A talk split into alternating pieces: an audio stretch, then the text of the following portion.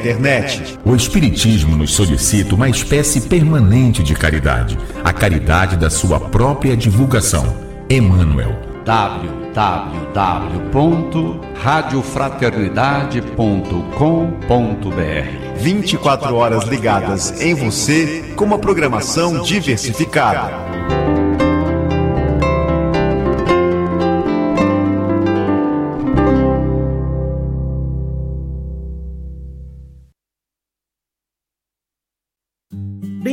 App da Web Rádio Fraternidade. Vamos conhecê-lo juntos nesse tutorial. No menu inicial, podemos selecionar qual canal queremos ouvir. Atualmente, a Rádio Fraternidade possui quatro canais, sendo o primeiro deles onde podemos acompanhar a programação principal.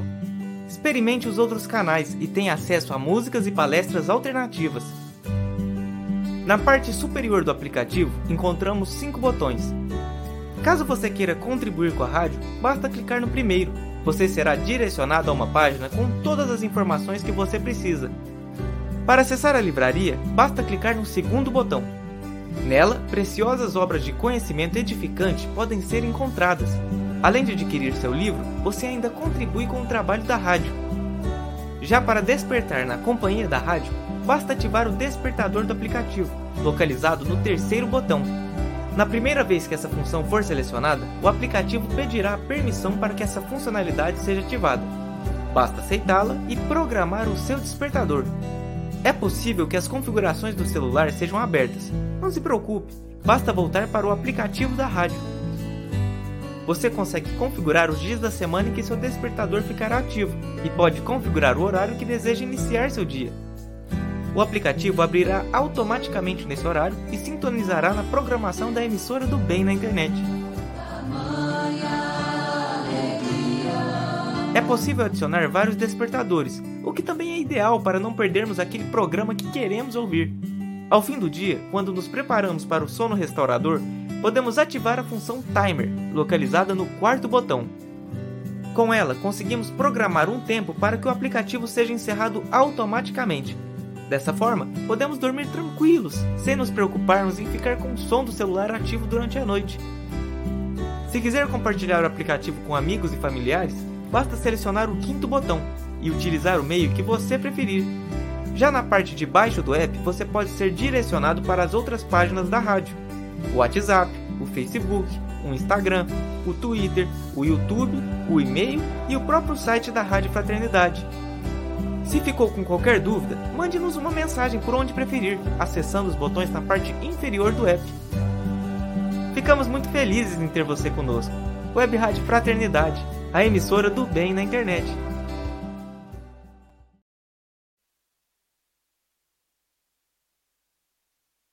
Esteja sempre conectado com o bem. Acesse nosso canal no YouTube, Web Rádio Fraternidade. Web Rádio Fraternidade. É a Web Rádio Fraternidade, a nossa ferramenta de paz. Alcançando ruas, campos e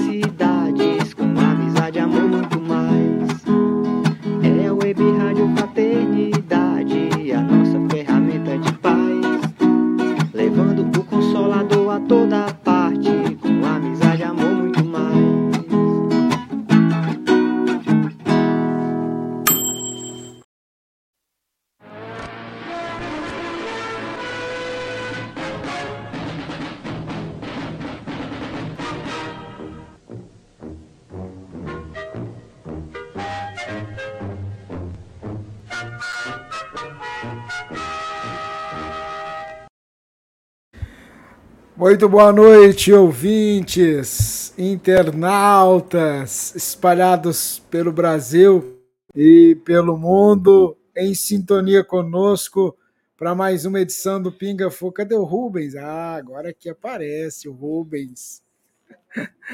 Muito boa noite para você, querido ouvinte, querido internauta, em sintonia conosco. Divina, muito boa noite para você. Boa noite, Pera aí. Rubens. Depois você vai ter que abaixar sua câmera lá, que ela tá para cima, Tá. viu? Mas vai Boa noite, Rubens. Boa noite, queridos irmãos, queridas irmãs. Boa noite, Jorge, Sâmia. É com muita alegria, né, que a gente está aqui novamente para um Pinga Fogo. Isso mesmo. Muito boa noite, senhor Jorge Alarracanto. Boa noite, Rubens. Olá, Divino. Olá, Rubens. Olá, todo mundo que está conosco. Boa noite para todos nós. Que tenhamos um pinga-fogo hoje que nos traga esclarecimentos, que a gente consiga ser claro nas orientações daquilo que a doutrina espírita nos coloca. Uma boa noite para todos nós. Muito bem. Hoje a gente tem a participação da Sâmia, não tem?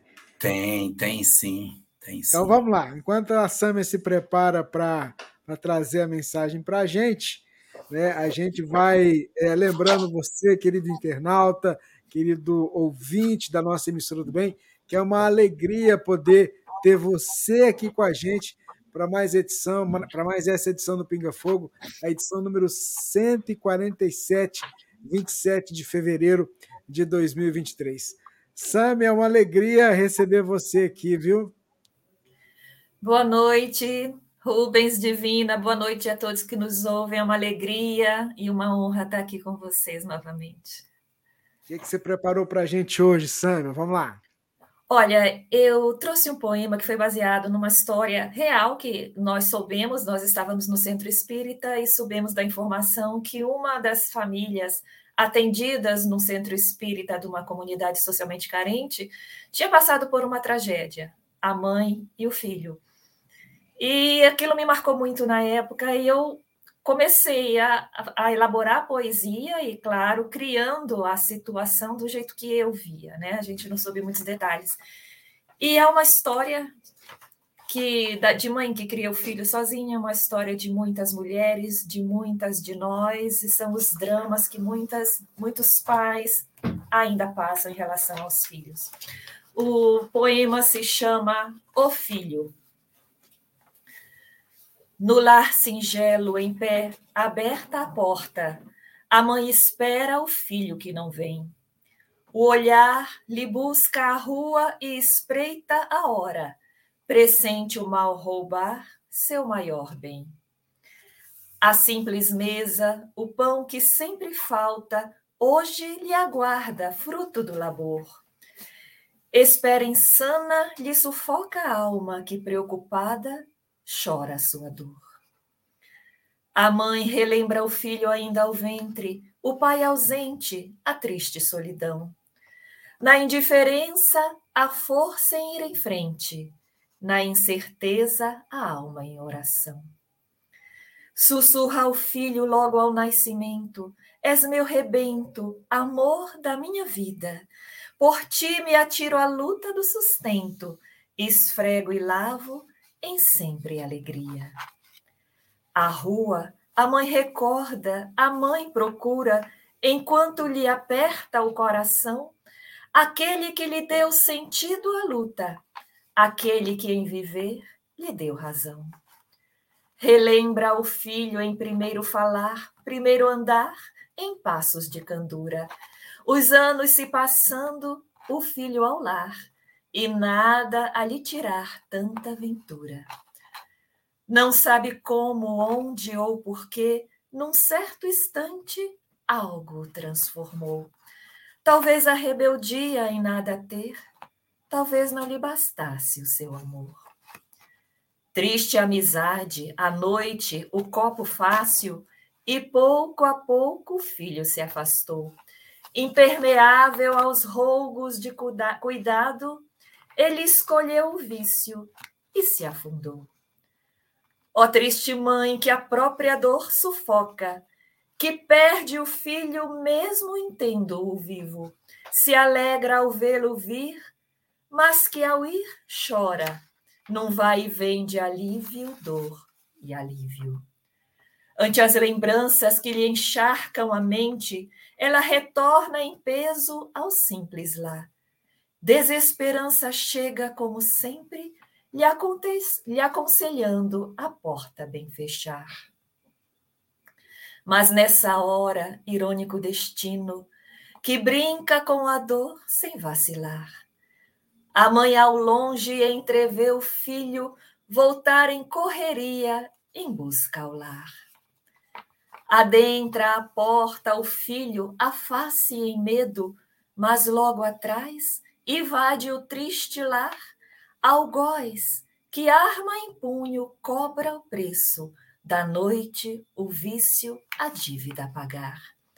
E nessa hora se abre ao chão o averno, e o lar se cobre em densa escuridão.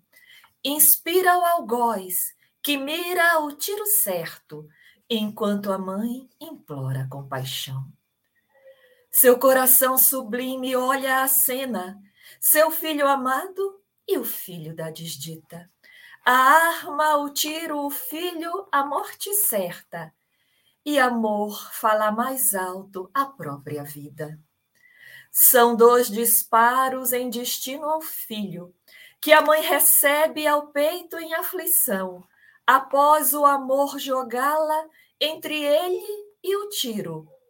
A mãe a morte, ao filho a salvação. No lar singelo, em pé, aberta a porta, o filho espera a mãe que nunca vem. O olhar a busca ao céu lhe implora a volta. Pressente o mal que fez ao maior bem. Muito obrigada. Que lindo, hein, Sâmia? Que lindo. Ó, oh, tá lá em sagadas-almas.com.br Aí você procura o poema O Filho, né, Samia? É isso mesmo, não é? O Filho, isso mesmo. Então, ó, Samia, gratidão imensa, viu? Tá muito bonito a sua participação, né, Divino? Isso mesmo, Sâmia. Nós somos admiradores seu. Isso mesmo. Muito lindo. Obrigada. Obrigada, gente. Obrigada por tudo. Muito Tchau, bem. A Sâmia volta semana que vem com a gente. Mas eu queria aproveitar e lembrar você, ó, a gente vai fazer o seguinte, ó. Eu achei o poema aqui lá no sagadasalmas.com.br. Tô colocando aí no, na linha de, dos comentários é, o link para você acessar esse poema. Ó. Tá aí, ó. Pessoal, e qualquer coisa acessa lá sagadasalmas.com.br, pesquise o poema O Filho, que é lindo. Lindo mesmo, viu?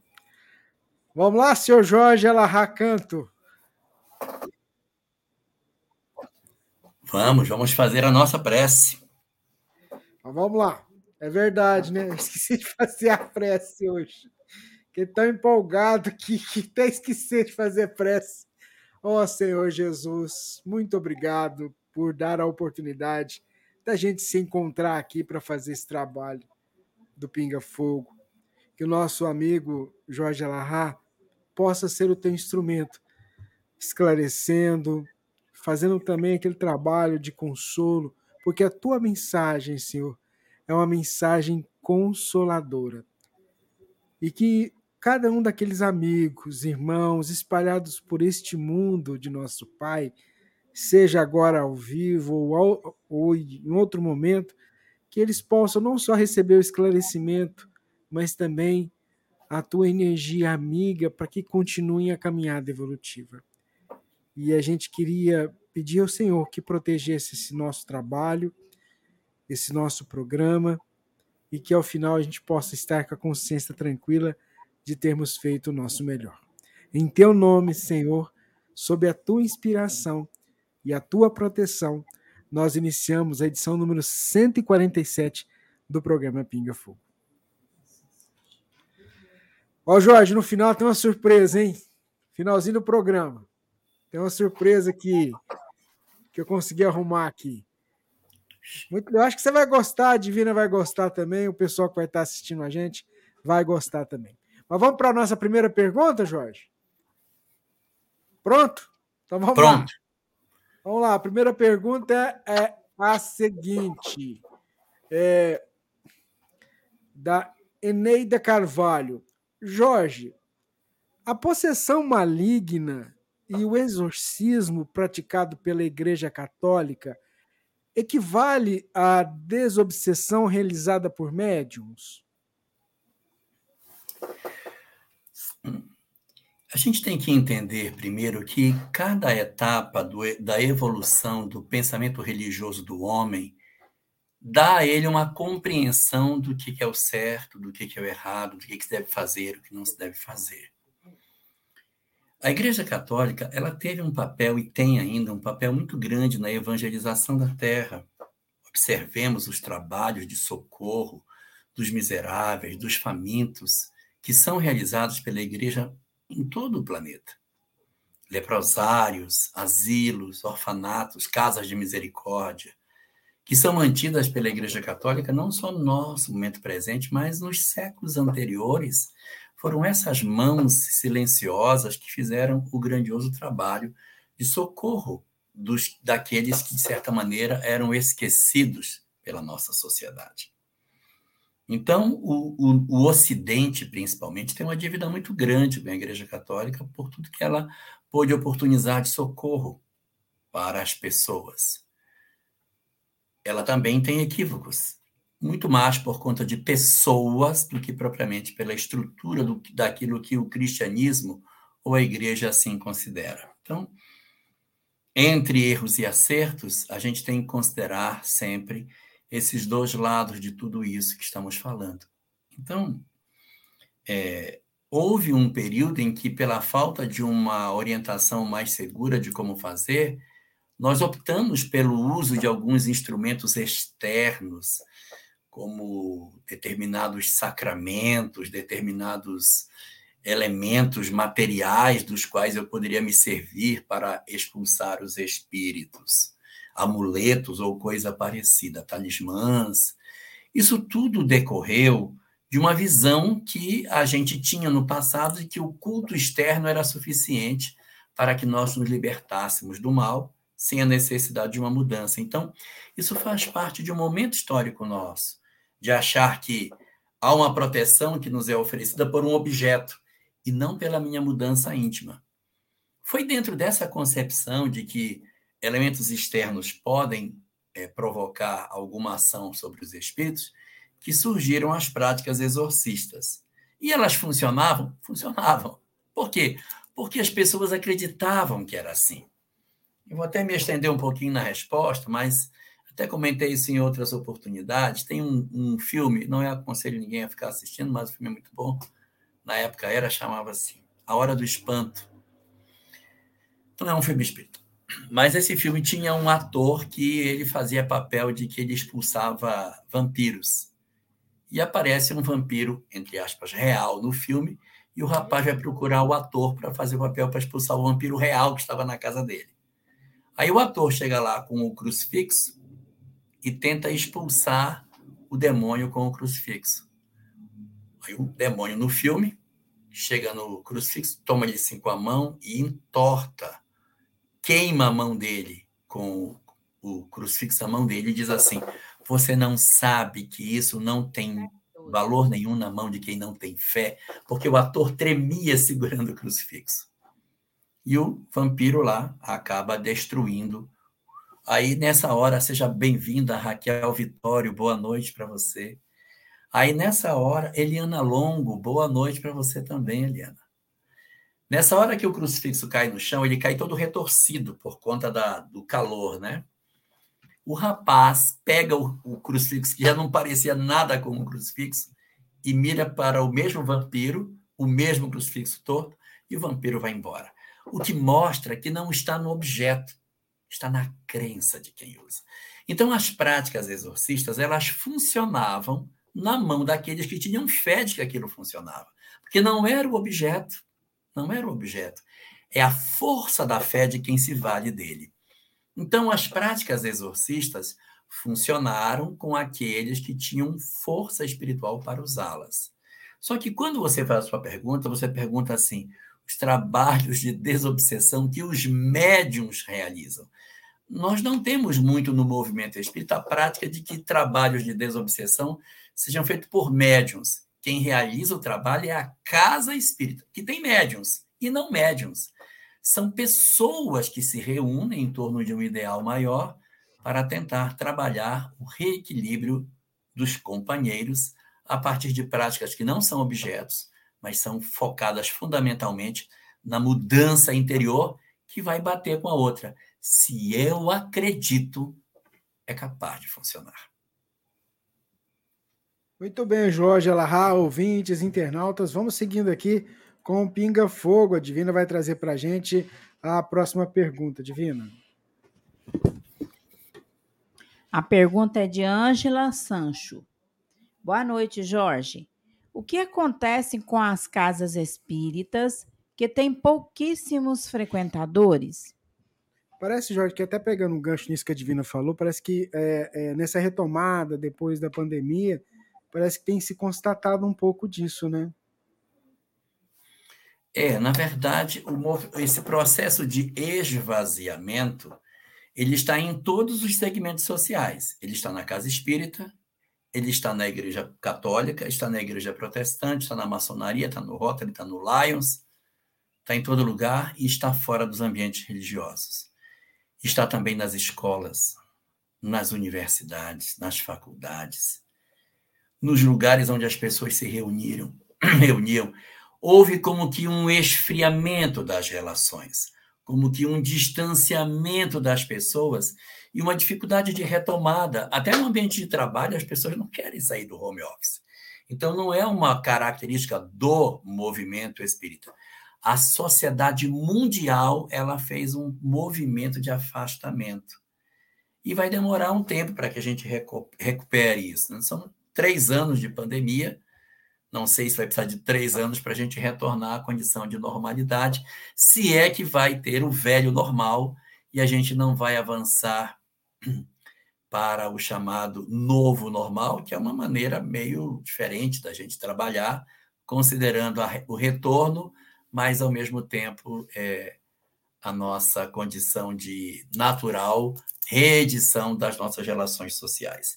Agora, uma coisa é certa: esse fenômeno que a gente considera como se seja de esvaziamento das redes sociais, perdão, dos, das casas espíritas, não é o esvaziamento que a gente vê nas redes sociais. Durante a pandemia, todas as redes sociais cresceram absurdamente. Algumas chegaram a crescer 40% durante o período da pandemia. Então, ora, ora, ora, o que é que faz o movimento espírita? Não é a ação dos homens na produção da nova realidade espiritual da vida? No item 350 de O Livro dos Espíritos, eu não sei se dá para você pegar aí, mas no, no, é o último dos itens do Livro dos Médiuns. Falei Livro dos Espíritos. 350 Livro dos Médiuns é o último item. Diz assim: no fim, todas as pessoas poderiam se tornar espíritas e os avaros continuariam avaros, os sensuais continuariam. Então não adianta mudar por fora, tem que mudar dentro. Então é mudança de uma sociedade integrada ao ideal superior, pode ter uma sociedade menos violenta, menos agressiva, mais terra, humana. E esse é o grande objetivo agora. As espíritas vão retornar à sua realidade devagarinho, que ser que passa para o servidor estrangeiro. Falhou um pouco aí, viu, Jorge, nessa resposta, mas eu acho que acho que dá para o pessoal entender. Ô, Jorge, a próxima pergunta, ela foi feita. Eu vou tentar, então, vou tentar descer. Eu vou tentar descer para outro. eu vou para outro, outro então, ambiente que tem uma, uma internet melhor. Então vai lá, enquanto o Jorge faz a sua Quem mudança. Sabe melhor. Isso, vai lá. Enquanto o Jorge vai lá fazer a mudança, deixa eu te convidar aqui para o céu. Vamos para o céu, né, gente? Vamos lá? Então vamos para o céu. Enquanto o Jorge se ajeita lá. Pois é aqui. A Terra opera sua transformação de um mundo de provas e expiações para um mundo de regeneração há um convite para herdarmos a era nova. Mas existe no mundo manifestações infelizes de intolerância e ódio por todos os lados. Falta em muitos de nós a empatia, a fraternidade, o amor. É preciso combater o orgulho e o egoísmo, chagas da sociedade cujo progresso moral interfere no processo evolutivo do ser imortal. Por isso, esse diálogo do Mestre com Pedro é atual e tem um significado importante nesses dias. É uma conversa de Jesus também conosco. Pedro, tu me amas? Senhor, tu sabes que te amo. Apacenta minhas ovelhas. Os tempos são chegados. O testemunho cristão urge. Não mais adentrar as arenas com os leões ferozes para o divertimento do povo equivocado. Hoje, a arena é um mundo ainda distante da realidade espiritual. Que aquele que se diz cristão o seja verdadeiramente por atitudes. Somos chamados pelo Cristo para promovermos o perdão, a compreensão, a tolerância, a paz, a fraternidade, o amor. Façamos nossa parte consolando corações. Amarás o Senhor teu Deus de todo o teu coração, de toda a tua alma e de todo o teu espírito. Este é o maior e o primeiro mandamento. E aqui tendes o segundo, semelhante a esse: Amarás o teu próximo como a ti mesmo. Toda a lei e os profetas se acham contidos nesses dois mandamentos. Por isso, venha com a gente participar do Sétimo Céu, Congresso Espírita de Uberlândia, dias 26, 27 e 28 de janeiro de 2024. Vamos comemorar 15 anos da Web Rádio Fraternidade. Esperamos você! Informações e inscrições, acesse www.congressoespírita.com.br.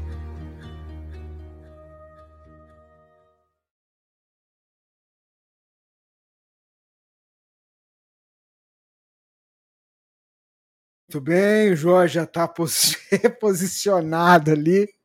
Vamos lá, vamos seguindo aqui com o programa. Ô Jorge, a próxima pergunta ela foi feita pela, pela Gislene.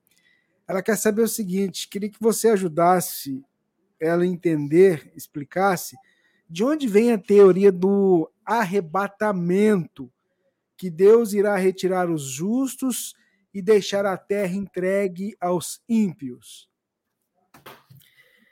É, a tese do arrebatamento ela está no livro Apocalipse de João. Ali nos capítulos finais do Apocalipse, onde vai ser vai se fazendo toda uma sequência, haverá o um momento em que os chamados justos serão retirados e vão ficar só os ímpios. E os justos, assim chamados, vão clamar para que o período de sofrimento seja curto, porque se o período de sofrimento for grande, não vai sobrar ninguém.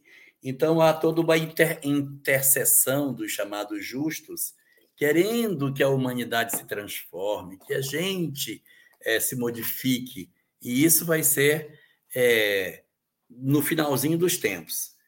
E aí esse período é encurtado e aí vem o final. Então é isso está lá no livro do Apocalipse.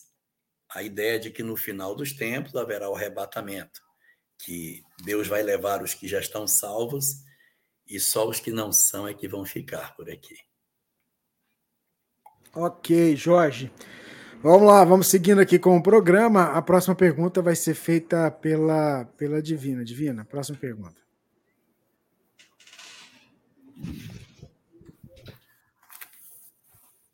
Só um minutinho que eu. É, aqui. Meu nome é Clotilde. Moro em Campinas, São Paulo, há 76 anos. Espírita desde sempre. Jorge, poderia me dizer se as dores físicas, aquelas constantes, insistentes, sequelas de acidentes ou de doenças, como a artrose, artrite, etc., se são dores expiatórias, kármicas ou consequências de experiências infelizes. Tenho dores e sempre, sempre me vem a ideia de que castiguei, surrei e maltratei seres que fiz sofrer e acabei imprimindo em meu perispírito, que por ora refletem no meu corpo. Sinceramente, não me revolto, mas gostaria de deixar claro que agora, com conhecimento da doutrina, jamais faria essas crueldades nova novamente. Será que é imaginação minha pensar assim? Obrigada, boa noite a todos. Com você, Jorge. Muito bem. Todo problema que a gente passa na Terra, com exceção da doença mental, pode ser prova, expiação ou missão. Doença mental será sempre um processo expiatório. Dores como essa, que você está se referindo como dores físicas, elas podem ser dores provacionais. Podem. Os animais passam por dores, por câncer, tumores, são todos provacionais. Não são dores que são dores expiatórias, elas são dores que estão relacionadas com o nosso processo evolutivo.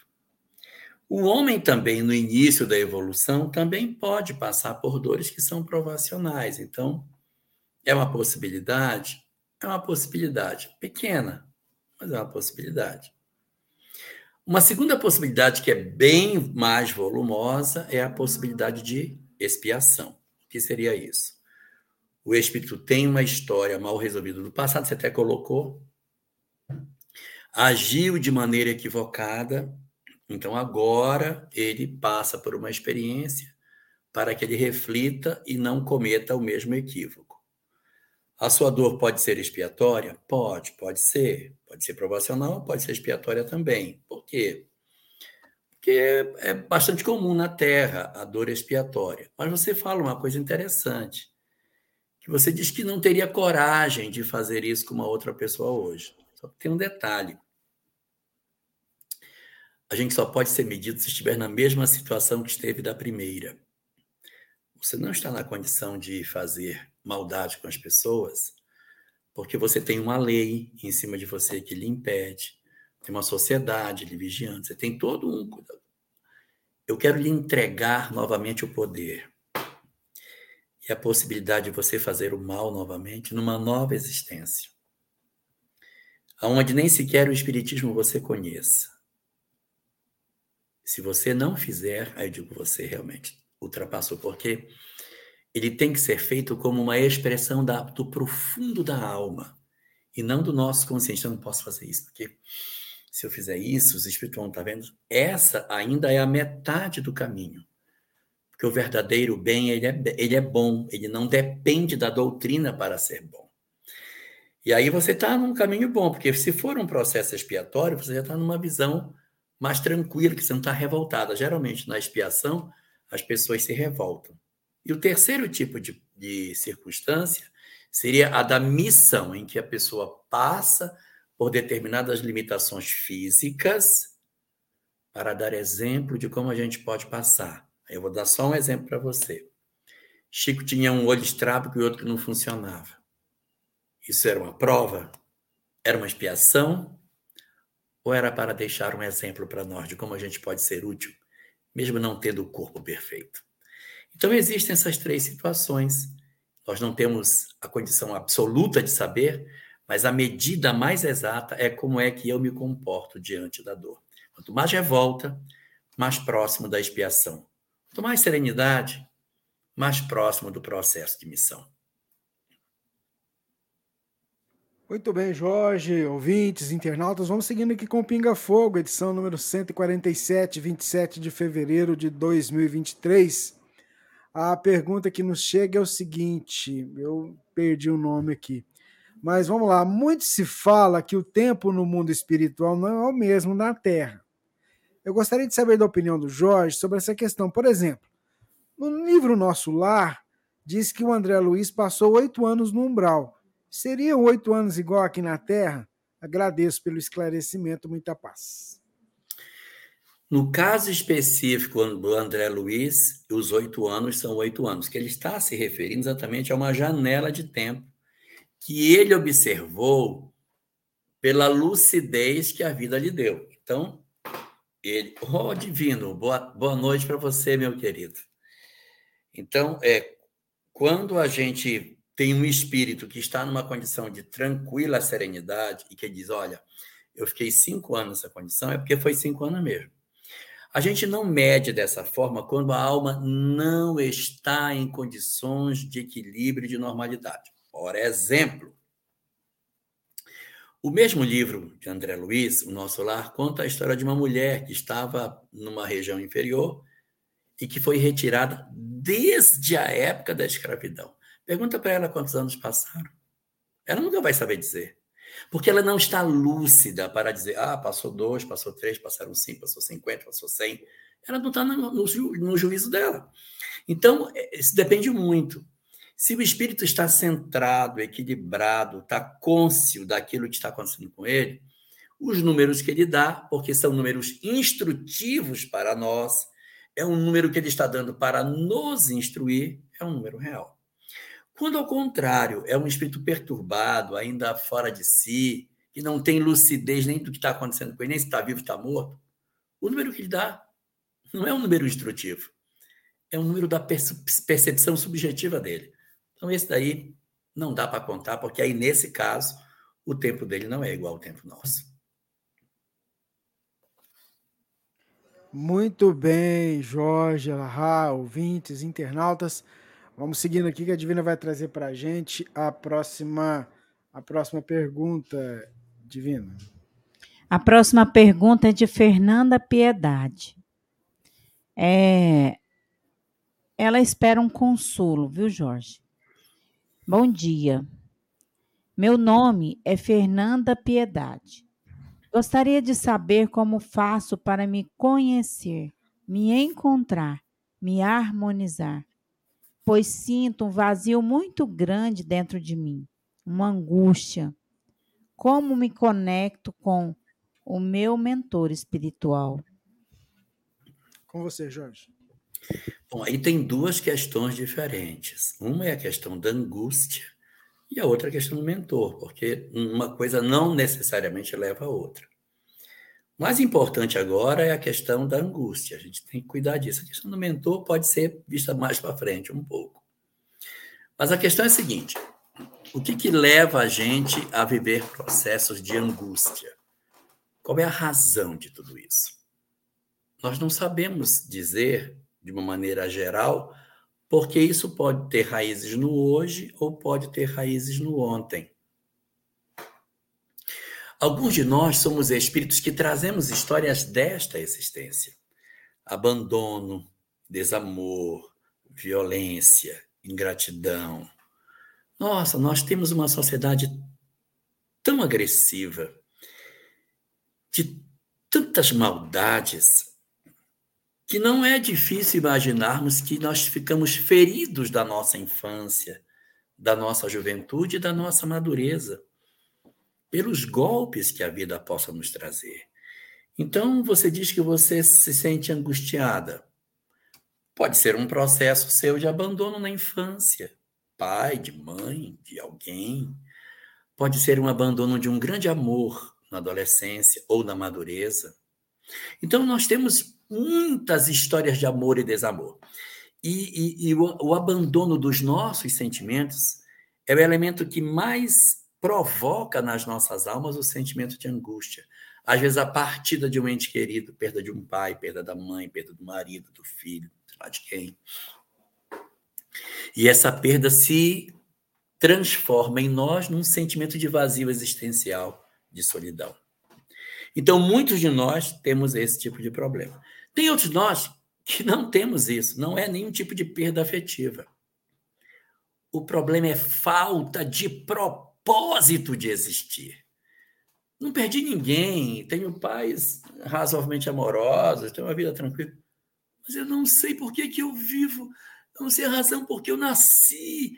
Eu tenho uma dor dentro da minha alma. Então, essa é uma segunda situação, que não decorre de questões que sejam objetivas, palpáveis. Eu nem consigo definir por que eu sou triste como se eu trouxesse companhias espirituais do meu passado para o meu presente, que produzisse na minha alma esses sentimentos de abandono espiritual. Nessa segunda circunstância, a fé aqui é um elemento fundamental para a reconstrução desse tapete que nos vai levar até Deus. A gente perdeu esse fio. É o fio da fé que tece o tapete que nos liga a Deus. E às vezes a gente perdeu esse novelo. Nós perdemos. Nós preocupamos a nossa vida tanto com coisas materiais, preocupações, preocupações materiais, que esquecemos de perceber a beleza da vida, a beleza das coisas simples e a manifestação de Deus nas nossas vidas. Eu não estou me referindo à religião. Estou me referindo ao dom de sentir a presença do Criador em nossas vidas. Então, às vezes a gente sofre golpes, se entristece, a vida nos machuca muito ou não, e a gente desenvolve esse desamor, essa tristeza. Então, o que a gente tem que fazer? Nós temos que reconstruir esse, esse canal. A gente reconstrói esse canal procurando um terapeuta, uma pessoa para conversar, para descobrir a causa da nossa angústia. Preciso de alguém que me ajude a dizer, cara, o teu problema é teu pai, o teu problema é tua mãe, não, o problema é seu namorado que abandonou você, seu marido, sei lá quem, uma doença que você teve ou tem, o que é a causa da minha tristeza profunda. Um terapeuta vai ajudar a gente nisso. E às vezes a gente pode perceber que as nossas vidas, elas podem atravessar um processo no qual eu vou precisar de um médico para me ajudar, com uma substância, com alguma coisa é, nesse sentido. E aí, o que, que a gente vai perceber nessa hora? A gente vai perceber que, além de um terapeuta, precisa de um médico. E além do terapeuta e do médico, eu preciso da fé. Então, você pergunta: o que fazer para me reconectar? Três coisas o terapeuta para descobrir o porquê da dor. Um médico, talvez, se tiver que entrar com uma medicação para equilibrar você. E o terceiro é a fé, que pode ser qualquer uma, não precisa ser a fé espírita, não. Qualquer fé em que você consiga se reconectar a Deus e voltar a sentir a presença dele na sua vida. Se você não tem nenhuma, eu lhe aconselho que conheça o Espiritismo. Rubens, eu estou vendo alguns comentários aqui e eu queria fazer uma observação. Tá com delay, é? Não, que eu saiba, não. Acho que não. Então tá bom. É, eu estou vendo aqui uns comentários, eu queria fazer uma observação sobre os comentários que eu estou vendo, sobre a questão do movimento espírita acabar. Já passou aqui alguns comentários. Eu queria fazer um comentário sobre isso, posso? Pode, vamos lá. Então, peraí. Então, fala sobre o movimento espírita, se ele vai acabar. Ah, tá bom. Bom. Vou colocar. Vou um... Vai ser como se fosse uma pergunta, então, vai. Então pergunta para mim, para poder. Ô, Jorge, o movimento espírita vai acabar? Olha, eu vou dar um número que eu tenho do censo.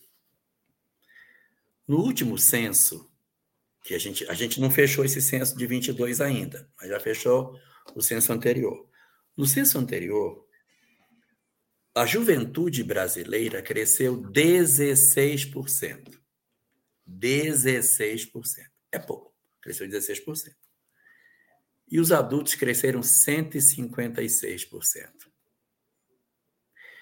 Então, quando a gente diz assim, ah, o número de jovens está é, tá diminuindo. Não, ele não está. Ele está ficando menos representativo. Sabe por quê? Porque o estudo sistematizado foi uma medida extremamente acertada. As casas espíritas estão lotadas de gente adulta. E, evidentemente, a representatividade dos jovens está ficando menor. Eu estou tendo cada vez mais adultos e uma quantidade menor de jovens. Mas isso não determina o fim do movimento espírita de jeito nenhum. Meu Deus! Ou os adultos não trabalham na casa, só o jovem que trabalha na casa espírita? Ou o adulto não converte, adulto não converte adulto? O que eu mais vejo no movimento espiritual hoje são pessoas adultas e até idosas trabalhando. Mas eles, eles vão desencarnando e outros vão entrando e vão entrando. Procure para você ver a quantidade de gente que entra no movimento espírita já adulto, Não estou me referindo à juventude, não. E a juventude, ela também cresce, só que ela cresce num ritmo menor. Não existe, da parte do movimento espírita, um mesmo ritmo de engajamento do jovem como tem no adulto. Observe numa casa espírita, abre um trabalho para adulto, enche. Abre o trabalho para jovem, ele não enche tanto. Então, não é razoável que a gente defenda a ideia que o movimento espírita vai acabar porque o número de jovens é, possa estar em declínio. Primeiro, o número de jovens não está em declínio, e eu posso provar. E segundo, o movimento espírita não é feito apenas de jovens. É claro, tem muita gente, eu sou um, fui oriundo de juventude espírita e hoje estou já, ah, voltando bem pouquinho para ir embora. Mas é, vim de juventude espírita mas uma quantidade absurda de pessoas que eu conheço ingressaram no movimento espírita quando adultos e têm uma participação tão ou mais ativa do que a minha. Então, isso não é um indicativo de nada. Isso é um indicativo daquilo que Kardec coloca, uh, eu acho que está no Evangelho segundo o Espiritismo, diz assim, que que faz com que os jovens se interessem pelo Espiritismo é a maturidade do senso moral, em que eles veem pessoas recém-saídas da adolescência conhecerem o Espiritismo, acho que está lá no Homem de Bem, se não me engano. Conhecerem o Espiritismo com tanta nitidez, enquanto outras pessoas maduras não conhecem, não se aproximam dele. Então, é questão de maturidade do senso moral. E eu vou dizer para vocês uma coisa, sinceramente, do fundo do meu coração.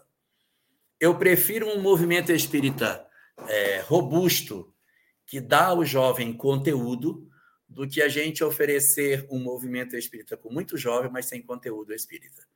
Que a gente não, não flexibilize para tornar o movimento jovem um movimento de oba-oba.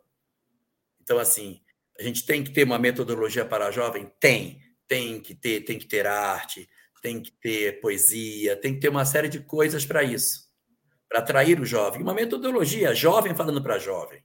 Jovem falando, estava falando com a Nina semana passada, né? Meu grande sonho é pregar o evangelho para jovens. Esse eu sinto que é o meu chamado. Então, é jovem falando para jovem, não pessoas da minha idade falando para jovem. Jovem falando para jovem é o melhor, é a melhor receita que a gente tem. Mas com substância, com conteúdo doutrinário e não com a tentativa de ter um número grande de pessoas sem que necessariamente elas estejam alinhadas com os princípios doutrinários. Então o espiritismo não vai acabar, viu, gente? Nem o espiritismo e nem o movimento espírita. nem o movimento espírita. Muito bem, Jorge. Então vamos lá. Tem uma pergunta que chegou aqui que eu vou, eu vou, eu vou colocar uma outra que veio também aqui para a gente. O Raniel Lima ele pergunta assim, ó. Pelo que sei, a quarta-feira de cinza vem do Antigo Testamento, logo dos judeus. É certo isso? O que, que o Espiritismo tem a dizer sobre o assunto? E aí chega uma pergunta para a gente aqui, só que eu perdi o nome de quem fez, mas a pessoa queria saber se existe alguma visão espírita sobre, sobre a quaresma, o Jorge. Bom, a quaresma, ela é um conceito católico, ele não chega nem a ser um conceito totalmente cristão. Ele é de um segmento do cristianismo que é o catolicismo. De onde vem a quaresma? A quaresma vem do seguinte: a Páscoa mostra a, o sacrifício de Jesus, a morte de Jesus, está aqui na Páscoa. Então, para se preparar antes da Páscoa, para que as pessoas se recolhessem, foi criado um período de 40 dias, que são os 40 dias que antecedem a Páscoa, para se chamar de Quaresma, cujo objetivo é o recolhimento interior. Então, por exemplo, vai ter a Páscoa, a gente vai lembrar que Jesus passou por aquele sofrimento, todas aquelas dores e tal.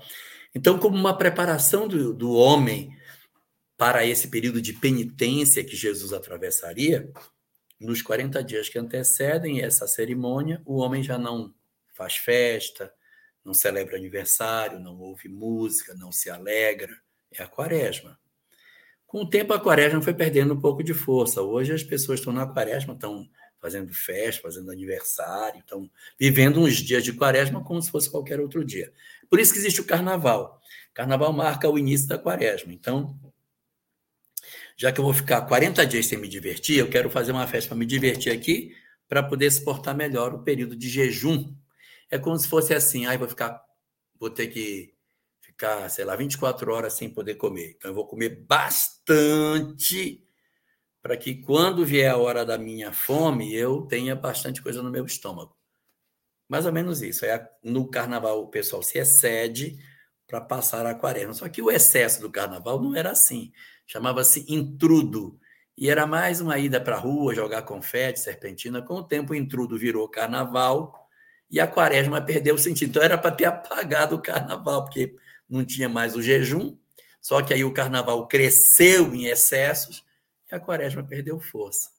Mas a quaresma é isso. Com relação a cinzas, existem várias passagens no, Novo, no Antigo Testamento que falam sobre deposição de cinzas mas é, a festa de quarta-feira de cinzas, ela é uma festa relacionada com a cristandade, para lembrar que depois de todo aquela, aquele folguedo, aquela coisa toda do carnaval, que tu és pó e ao pó retornarás, que não te excedas achando que tu és só alegria porque tu és pó. Então, uma quarta-feira de cinzas, ela simboliza a retomada do homem de que ele é pó. E aí abre a quaresma na quarta-feira de cinzas, lembrando que eu sou um pobre ser miserável, que do pó vim e ao pó retornarei, nessa visão bastante materialista que não é parecida com a doutrina espírita, que diz: Eu não vim do pó e, portanto, ao, pé, ao pó não retornarei, porque sou espírito, não sou um corpo que está se decompondo. Muito bem, Jorge, ouvintes, internautas, vamos seguindo aqui com Pinga Fogo. É, a, gente recebeu uma pergunta aqui de uma internauta, até foi por e-mail que ela mandou. Tem um ente querido que comenta episódios desagradáveis sobre meu irmão. Ela perdeu o irmão há 14 anos, Jorge.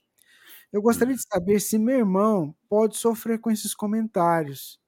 Esses comentários me deixam me deixam sofrido então, a pessoa que escreveu fica com um sentimento sofrido e ela quer saber se esses comentários infelizes, feitos por uma outra pessoa, desagradáveis, né, se pode afetar o irmão dela que desencarnou há cerca de 14 anos. Como tem 14 anos, a chance dele ainda estar ligado a essas histórias é bem pequena. A chance é muito pequena. No livro Obreiros da Vida Eterna, capítulo 14 da obra. O velório de Dimas. Eles estão no velório e de repente uma pessoa chega lá e diz: Esse Dimas é um cara bom, tem a boca fechada, porque ele soube de coisas de Fulano de Tal e ele nunca contou dos crimes que Fulano cometeu. E quando o cara está contando as histórias que o outro não contou para ninguém, essa entidade é atraída pela conversa e aparece lá perguntando quem tinha chamado por ela. Mas considerando que são 14 anos, é um tempo bastante bom para que a gente se desconecte dessas coisas, a chance de que isso possa perturbar o seu irmão é pequena. Eu não estou dizendo que ela não exista. Estou dizendo que ela é pequena. Mas a prece que você faça pelo seu irmão, essa tem um poder extraordinário e essa sim atinge seu irmão. Porque a fala que ele faz pode não fazer mais eco nele. Mas o seu amor por ele faz muito eco no seu irmão. Então, eu que eu lhe sugiro que você ore com frequência por ele, pelo seu irmão, que ore por ele, e que preencha o coração dele da certeza de que vocês o amam, para que, caso seja ainda possível a interferência, ela encontre o antídoto do seu amor e não produza nele sofrimentos desnecessários. E quanto ao que age de maneira equivocada, ele está entregue à lei. Se você tiver abertura para pedir para ele para não fazer isso, faça. Se não tiver abertura, não faça. Só se você tiver uma esteira de amizade para poder ter essa conversa. Se não tiver, vai ficar muito mais antipático pode dar até problema. Se você, se, se você tem um, um grau de intimidade, não fala mais isso, meu irmão. Eu estou te pedindo pela nossa amizade, faz isso não. Mas só se você tiver abertura suficiente para isso. Muito bem, Jorge Alahá, ouvintes, internautas. Vamos seguindo aqui, Jorge. A próxima pergunta é da Camille. Ela diz que gosta muito do programa e gostaria de saber o que a doutrina espírita fala sobre os casos de pessoas com demência avançada. Seria uma questão para, para a purificação do espírito ou uma prova para quem está cuidando? Ah, são as duas situações juntas, né? Prova para quem cuida e prova para quem passa por ela. Por que, que eu passo por essa circunstância? Existem alguns espíritos que estão nessa condição de demência prolongada, porque é o instrumento do qual a lei se vale para adaptá-los para uma ida para o mundo espiritual. Então, existem pessoas que, se elas desencarnarem antes da demência completa, elas terão um golpe muito grande de adaptação no mundo espiritual. Se eu tenho uma pessoa que ela é extremamente usurária, você pega assim o, o tio Patinhas, está preocupado com as coisas materiais dele, e se de repente, você transfere essa pessoa para o mundo espiritual, pode ser um choque muito brusco e dificuldade de adaptação. Então, uma demência que a gente acha que está errado, que a pessoa tinha que ir embora logo, a demência é exatamente para ir amortecendo essa vitalidade desse, dessa, desse caráter impulsivo, de maneira que essa diminuição progressiva adapte melhor a pessoa do lado de lá. Tem vezes que isso se dá em função de históricos relacionados a suicídio, em que o indivíduo acaba permanecendo no corpo físico por mais tempo. Existem aqueles também que se desinteressaram pela vida corporal e disseram: não, a vida corporal não tem valor nenhum. Jogaram o tempo fora. Não, não é o suicídio, mas jogaram o tempo fora. E agora acabam tendo que permanecer no corpo físico por mais tempo.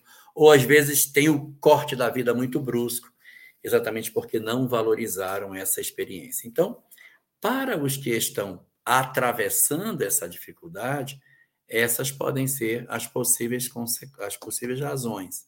Agora, quem cuida também pode estar envolvido no processo. Como no caso da demência é uma questão mental, aí é expiatório. Aí é expiatório.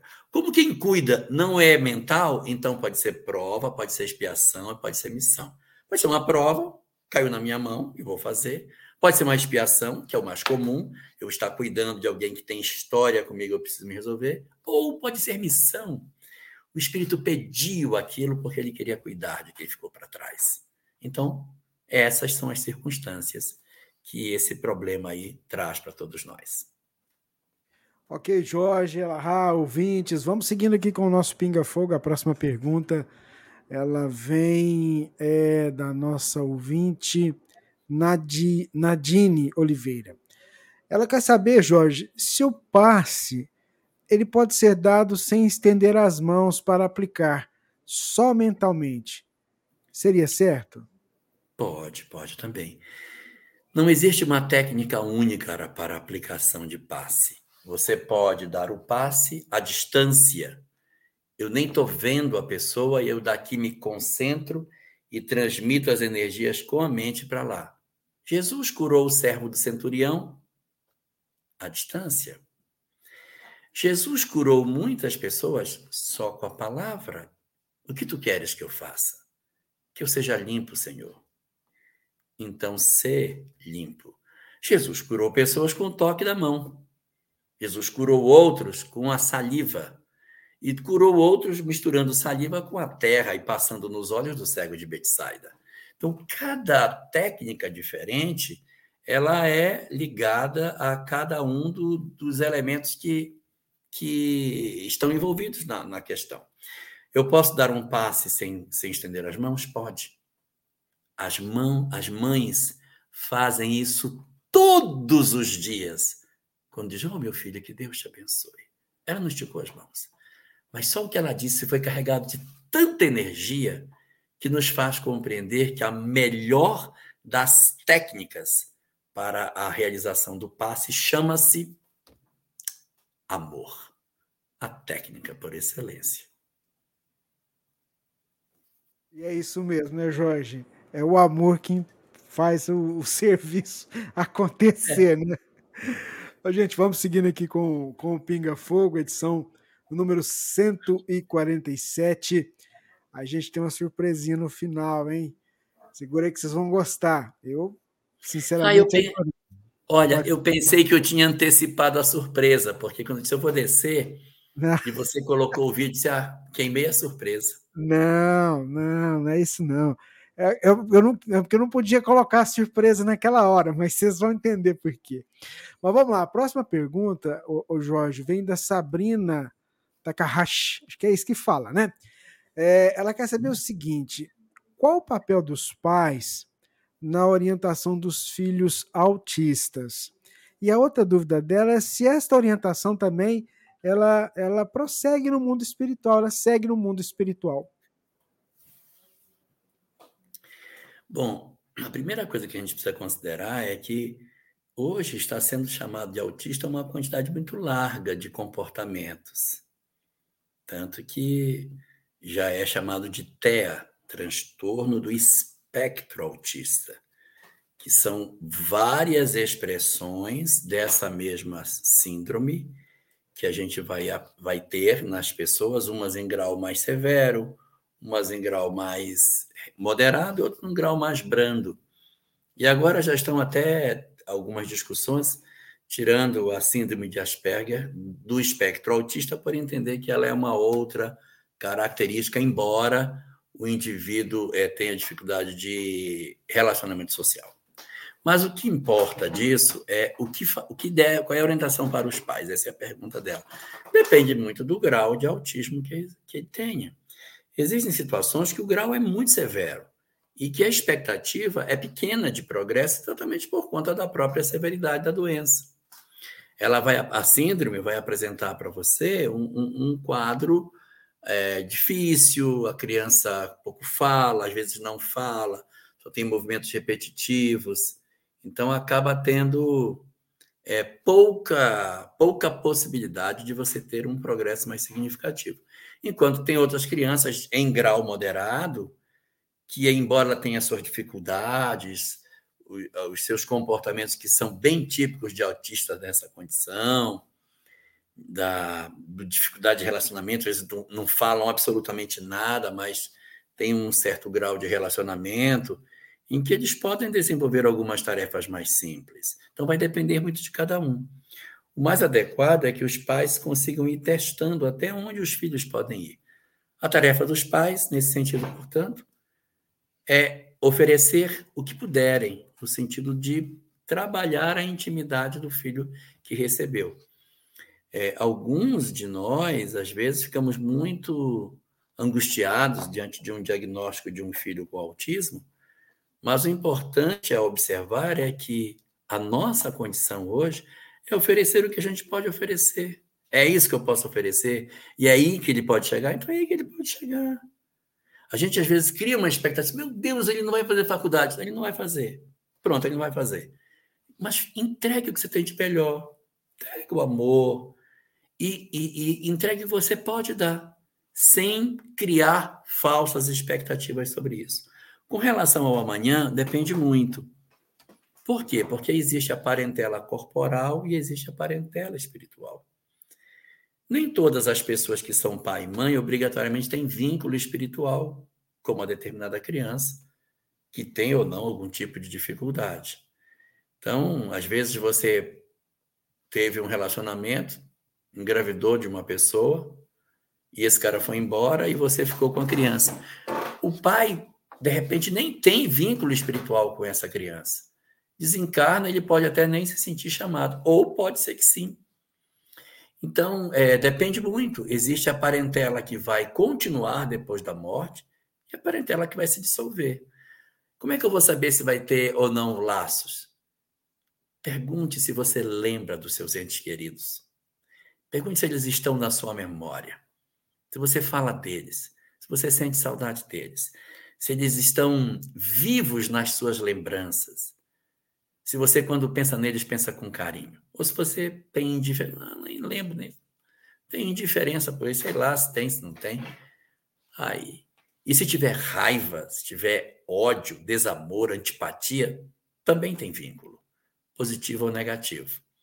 Então, é por aí que a gente vai ver as conexões. Agora, com relação à orientação para os pais, é procurar um bom terapeuta para dar a orientação do que, que essa criança pode dar e não criar falsas expectativas daquilo que ela não poderá oferecer, mas entregar tudo de melhor de nós.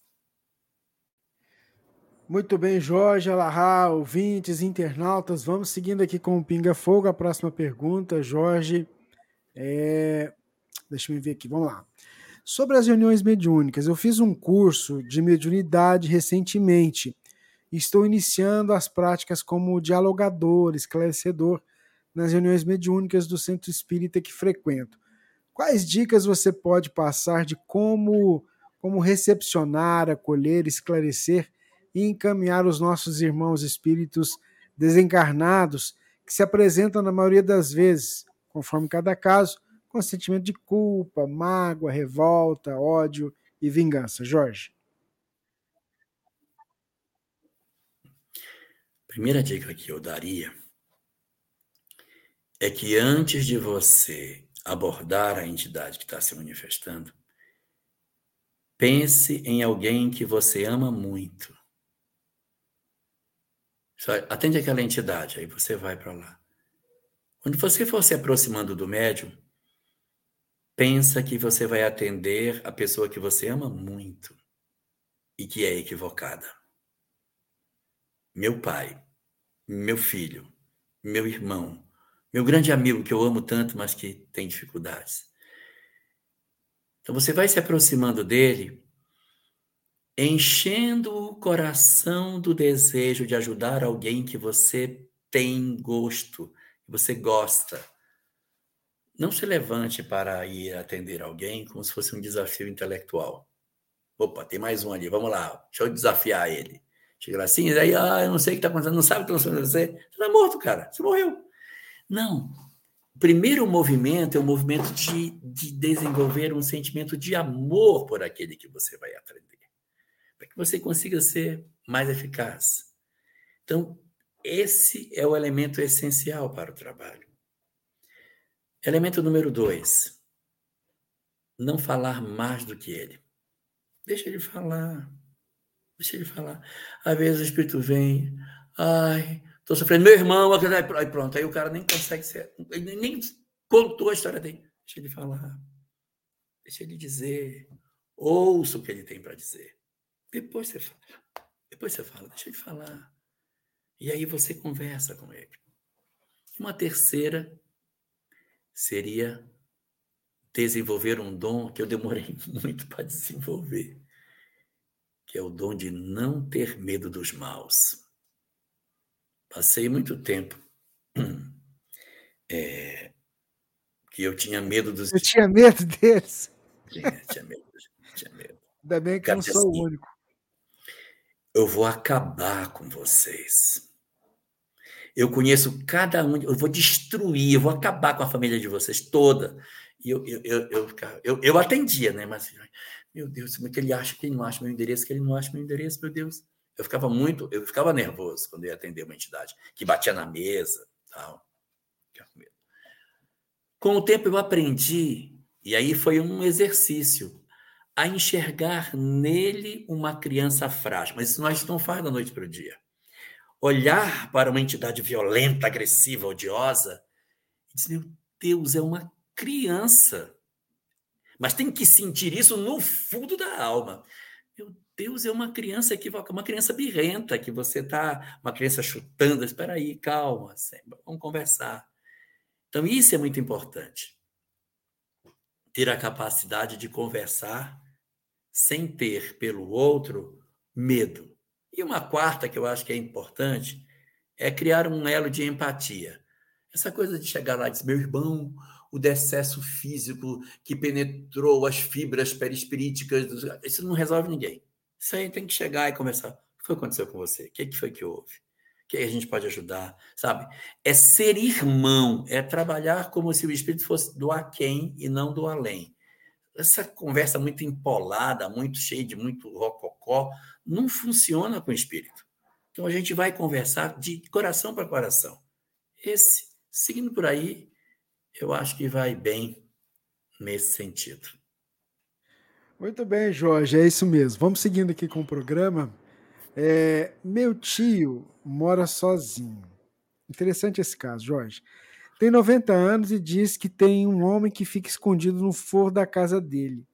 Meu tio conversa e briga com esse homem o dia todo. Ele pergunta se nós estamos ouvindo o homem falar, ouvindo o homem falar, e quando falamos que não ouvimos, meu tio fica bravo e diz que nós estamos mentindo e dizendo que ele está doido. Ele já chamou a polícia várias vezes por causa desse homem, que ele disse que veio e fala com ele. Mas agora os policiais nem vão mais na casa dele porque sabem que não tem ninguém no local. Agora, esse tio né, disse que vai arrumar um revólver e vai matar o homem ou vai se matar, porque não aguenta mais o homem perturbando ele. Meu tio não é espírita e não quer ir tomar passe. O que pode ser isso? E o que fazer, Jorge? Será que é um espírito que está lá, Jorge? Aí eu que perguntei. Ser um espírito pode ser. Ser um espírito pode ser. Mas pode ser um caso de esquizofrenia. Por quê? Porque na esquizofrenia eu tenho um mesmo fenômeno que se repete o tempo todo. É sempre aquela mesma imagem, aquele mesmo elemento, aquela mesma coisa. Ah, mas pode ser um obsessor também. Tá, é, pode ser um obsessor. Mas é, nos casos de mediunidade, é muito mais comum que tenha mais de um que apareça. Então, ele tem um do forro, mas tem uma outra mulher que está com ele. Às vezes a mulher está com ele, às vezes a mulher não está com ele. Ele vê no, no mercado, vê na rua. Quando você tem essa condição de, de ver vários espíritos se manifestando, Aí é mais provável ser mediunidade. Agora, quando você tem ele, sempre vê o cara do forro, o cara do forro, o cara do forro, pode ser um fenômeno esquizofrênico. Mas pode ser mediunidade, pode ser um obsessor. Então, aí eu não descartaria a possibilidade de ser obsessivo. Não descartaria, mas eu abriria a, chance de que isso seja um processo de esquizofrenia. Bom, mas o que fazer? Bom, a gente sabe que processo de esquizofrenia é um processo físico, não é um processo espiritual. Mas, considerando que as orações e a prece ajuda todo mundo, independente de espírito ou não, eu sugeriria que a gente orasse mais pelo, por esse tio. Que a gente mantivesse ele nas nossas orações e que se tiver alguém no fogo, a gente faça, coloque o nome da vibração do centro.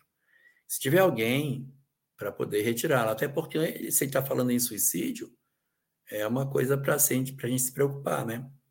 Coisa para se preocupar.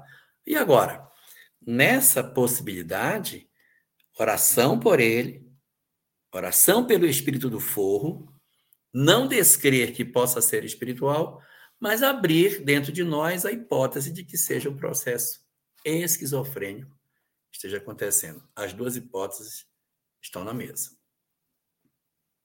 Muito bem, Jorge Alahá, ouvintes, internautas. Você pegou a pergunta. E, Dina, você quer que eu faça? Sim. Vai lá, Dina vai fazer a próxima pergunta. É, é possível pedir ao Jorge para fazer um contraponto através da visão espírita das passagens bíblicas.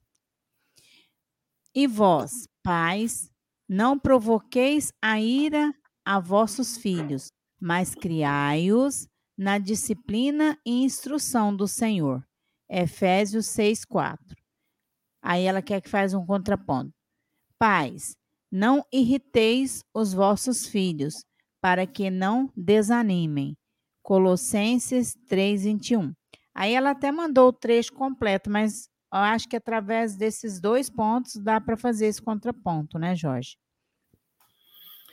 É, a primeira coisa que a gente tem que ver é o aspecto epistemológico dessas cartas, ou seja, qual era a verdade que existia na época que as cartas foram escritas. Porque a sociedade em que essas cartas foram escritas, ela, ela tem a ver exatamente com essa fala de Paulo, que era uma sociedade muito fechada, muito autoritária, é, muito hierarquizada, o pai determinava as coisas e os filhos tinha que se obedecer.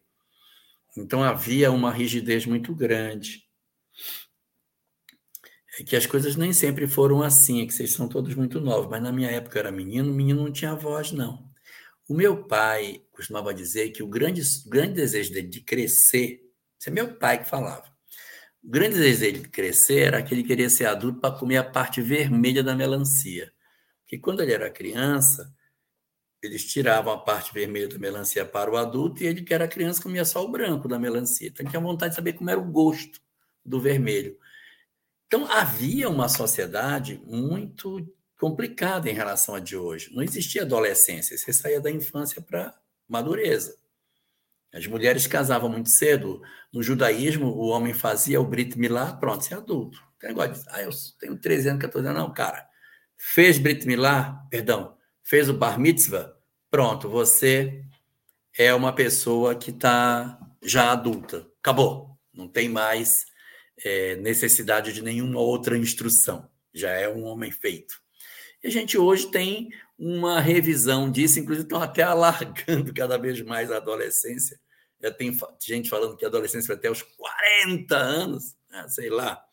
Mas a gente tem aí é, muitas mudanças. Então, nesse período em que as cartas são produzidas, filho não tinha voz, não. Então, era na base do mando. O pai determinava o que seria e o filho tem que obedecer. Dentro do judaísmo havia um princípio. É claro que ele está falando aí para os Efésios, que é da cidade de Éfeso, que fica na Grécia. Mas Paulo levava muitos conceitos que eram uh, judeus para os povos que ele pregava. E dentre os conceitos judaicos que existiam para a família naquela época, você pode pegar no Levítico, está lá. Procure lá, filho, se o filho for beberrão e desobediente, os pais denunciam o filho desobediente para os, os anciãos e o filho morre apedrejado. O filho morre apedrejado. Por quê? Porque se ele é desobediente, ele não pode crescer em Israel. Então você vê que era uma sociedade que não permitia questionamento de suas regras. Se tivesse um filho que questiona os pais, elimina. Ele é problema, porque ele é questionador. Então só crescia quem era enquadrado e aí, quando Paulo vai fazer o trabalho de divulgação do cristianismo, ele sugere que os pais não sejam tão rígidos, que eles não sejam dessa forma inflexíveis. Só que isso, importa dizer, era naquela sociedade. Não é nessa de hoje em que, na verdade, você já está vendo um processo absolutamente inverso, no qual quem está ditando as regras dentro da família hoje são os filhos e não os pais. Então, é, é, a nossa geração, no caso a minha, é, a gente, em algum momento, a gente houve um descompasso, porque a geração anterior, o que valia era a vontade dos pais. Casa dos meus pais, o que prevalecia era a vontade deles. Na geração que veio depois, que é essa geração da qual eu faço parte, houve uma inversão e os filhos passaram a ficar mais tempo em casa, eles, vêm, eles fazem 20, fazem 30, fazem 40, fazem 50 anos, morando dentro da casa com os pais, não saem. Houve muitas alterações nas estruturas da coabitação, ficou bisavó, avó, mãe, neta, bisneta, tudo morando na mesma casa. Isso não era assim. Então, todas essas alterações que decorrem de muitas mudanças sociais, a saída da mulher para o mercado de trabalho foi um outro fator que aconteceu em função do próprio progresso da nossa sociedade e alterações. Ah, foi quando surgiu o Menino de Rua, foi quando surgiu uma série de, de esfacelamentos sociais. Então, todas essas mudanças nos levaram a uma nova realidade. Essa realidade de hoje não é de Paulo. Então, não dá para pegar a frase de Paulo e querer aplicar hoje, porque a sociedade permissiva que a gente tem agora não é a de Paulo lá de trás. A gente tem que ler no conceito epistemológico ela tem, como era a sociedade e por que, que os pais tinham que ser um pouco mais flexíveis.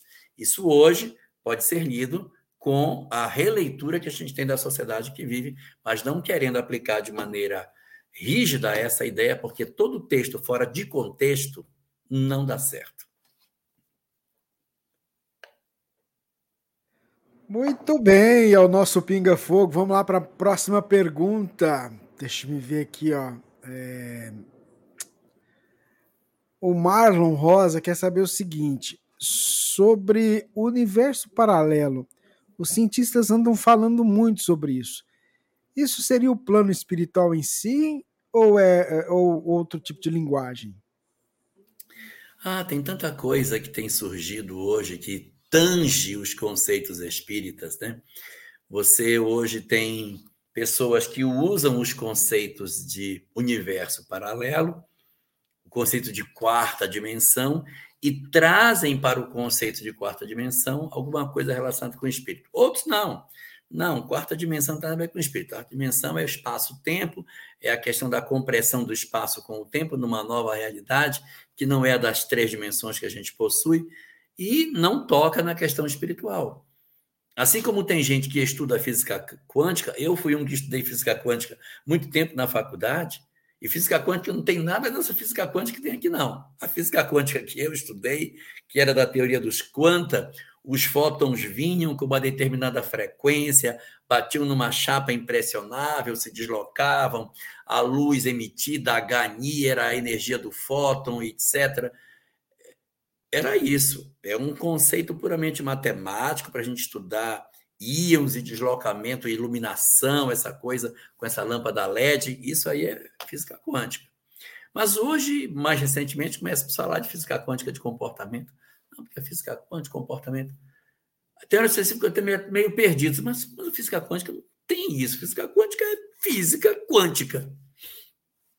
Mas aí foi um experimento que eles fizeram em que perceberam que a vontade interferia no resultado, aí começaram a fazer uma conexão entre.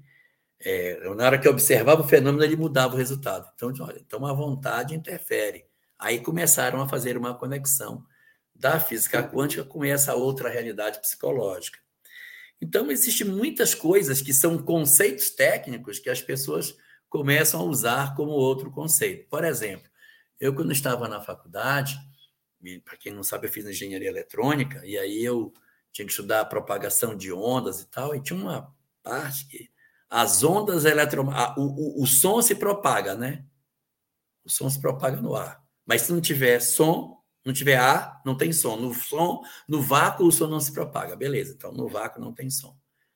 Mas a onda eletromagnética se propaga mesmo no vácuo. Mas se está no vácuo, qual é a matéria que carrega a onda. Eu jogo uma energia daqui, vai lá para Plutão. Se movimenta dentro de quê? Se não tem nada, não tem átomos, está tudo no vácuo. Que é tão rarefeita a matéria no, no espaço. Como é que transmitiu?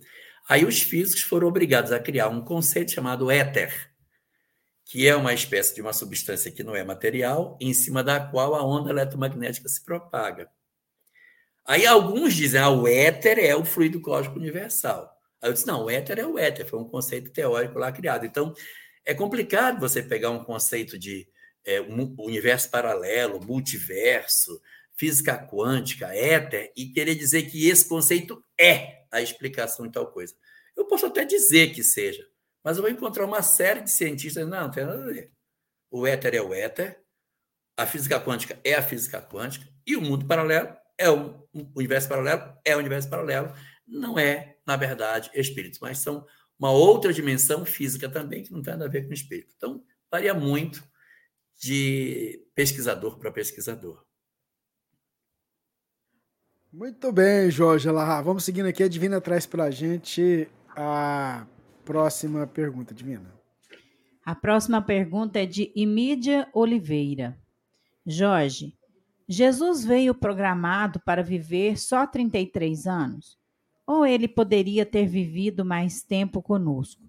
Gostaria de saber o que são espíritos de escol, é, índigo e cristal, e como Divaldo disse que os espíritos de Graxe, Gandhi, Gandhi, Buda, Bezerra de Menezes e outros vão encarnar como pessoa, poderia perceber tal grandioso acontecimento? Espíritos de escola são espíritos de evolução elevada. É só uma conceituação. Ah, espírito muito evoluído a gente chama espírito de escola. É isso que é o sentido. Criança índigo, criança cristal, não são termos espíritas, eu desconheço, não, não, não, não sei do que, não sei esse conceito em profundidade. Sei, ouço falar que são crianças especiais, mas não tenho formação na área, não é um conceito espírita, não, nunca me interessei de saber. Sobre a vinda de Bezerra de Menezes e outros espíritos para uma encarnação agora, é, isso não é uma fala só de Divaldo, isso também está no livro Devassando o Invisível, aonde Ivone Pereira, fala, acredito seja no final do capítulo O Beletrista. Ali no final ela fala que haverá um novo renascimento no mundo. O renascimento dos anos lá atrás, aquele período de Da Vinci, Michelangelo, etc., que aquele era o movimento do renascimento da arte pelo belo, porque estava tudo atrofiado e perdido. Agora será o renascimento da arte pelo bem, que é uma nova onda de, de, de, de estudiosos, de artistas, pensadores, filósofos que virão produzindo uma grande transformação na história da humanidade. Está lá colocado nessa obra. E ainda diz que o capitão dessa equipe será Vitor Hugo. Então, é o, o novo renascimento será capitaneado por Vitor Hugo, que virá secundado por uma série de entidades para renovar a arte, a ciência, a filosofia e a própria religião com os novos conceitos que são atinentes à regeneração. Só que, no mundo com egoísmo do jeito que está, orgulho do jeito que está, guerra, fome, miséria, destruição, desigualdade ódio, essa galera está marcando passo, esperando a hora de entrar, porque não adianta eles virem com uma sociedade tão desorganizada como nós estamos produzindo a nossa. Então, a gente precisa organizar essa sociedade para que ela possa, de fato, corresponder a esse investimento do mais alto.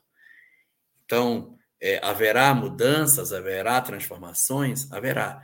Mas o homem tem que ter entregue pelo menos um mínimo de, de contribuição para que esse processo consiga se concretizar. É aí que a gente percebe a importância da gente fazer uma mudança de comportamento e de envolvimento das nossas almas para oferecer a condição mínima suficiente para as transformações. A gente quer que o mundo se transforme sem que a gente se transforme.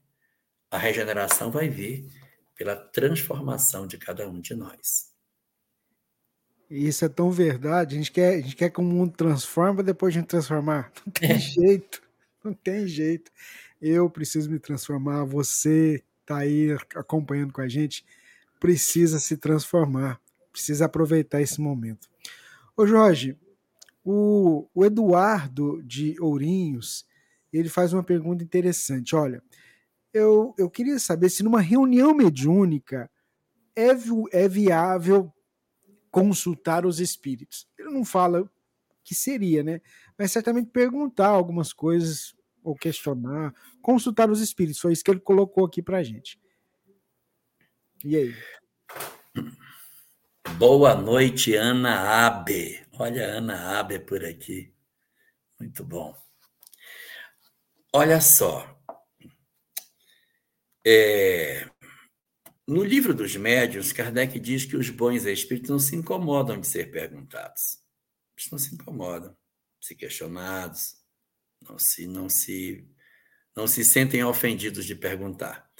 A grande questão é que esses espíritos costumam se manifestar em reunião mediúnica.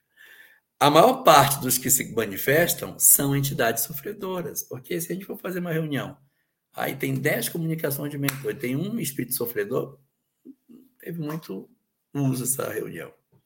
Então, as reuniões das casas espíritas, elas são tipicamente reunião de quê? Educação da mediunidade e reunião de atendimento espiritual e desobsessão. Então, são reuniões em que o foco está no socorro, no atendimento, na ajuda.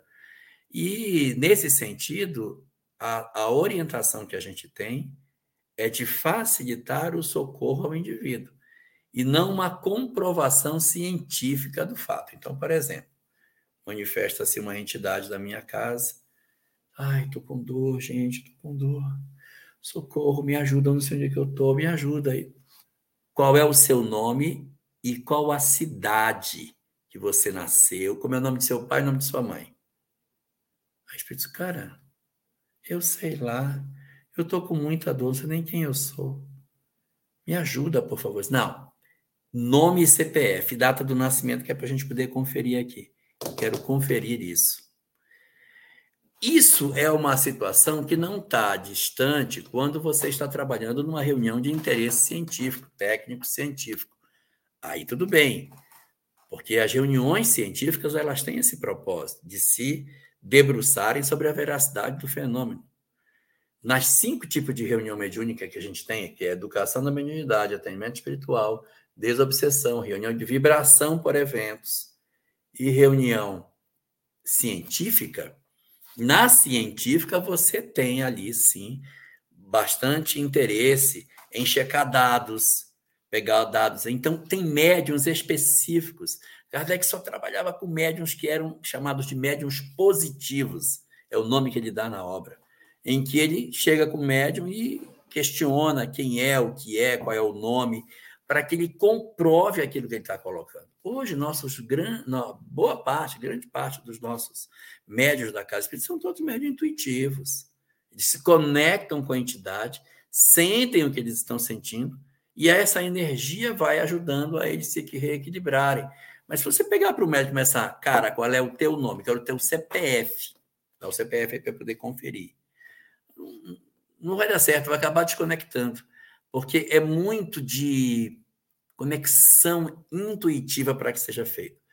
Claro que vai ter médiums mecânicos, os nossos médiums mecânicos estão fazendo um trabalho muito bom de cartas consoladoras, oferecendo socorro para mães que perderam seus filhos ou outros entes, entes queridos.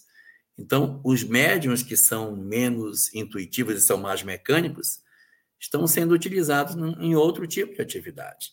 Agora, na casa espírita, a grande maioria do que a gente tem é intuitivo. Você começar a questionar um espírito sobre sua identidade, você pode até desconectar o médium dele.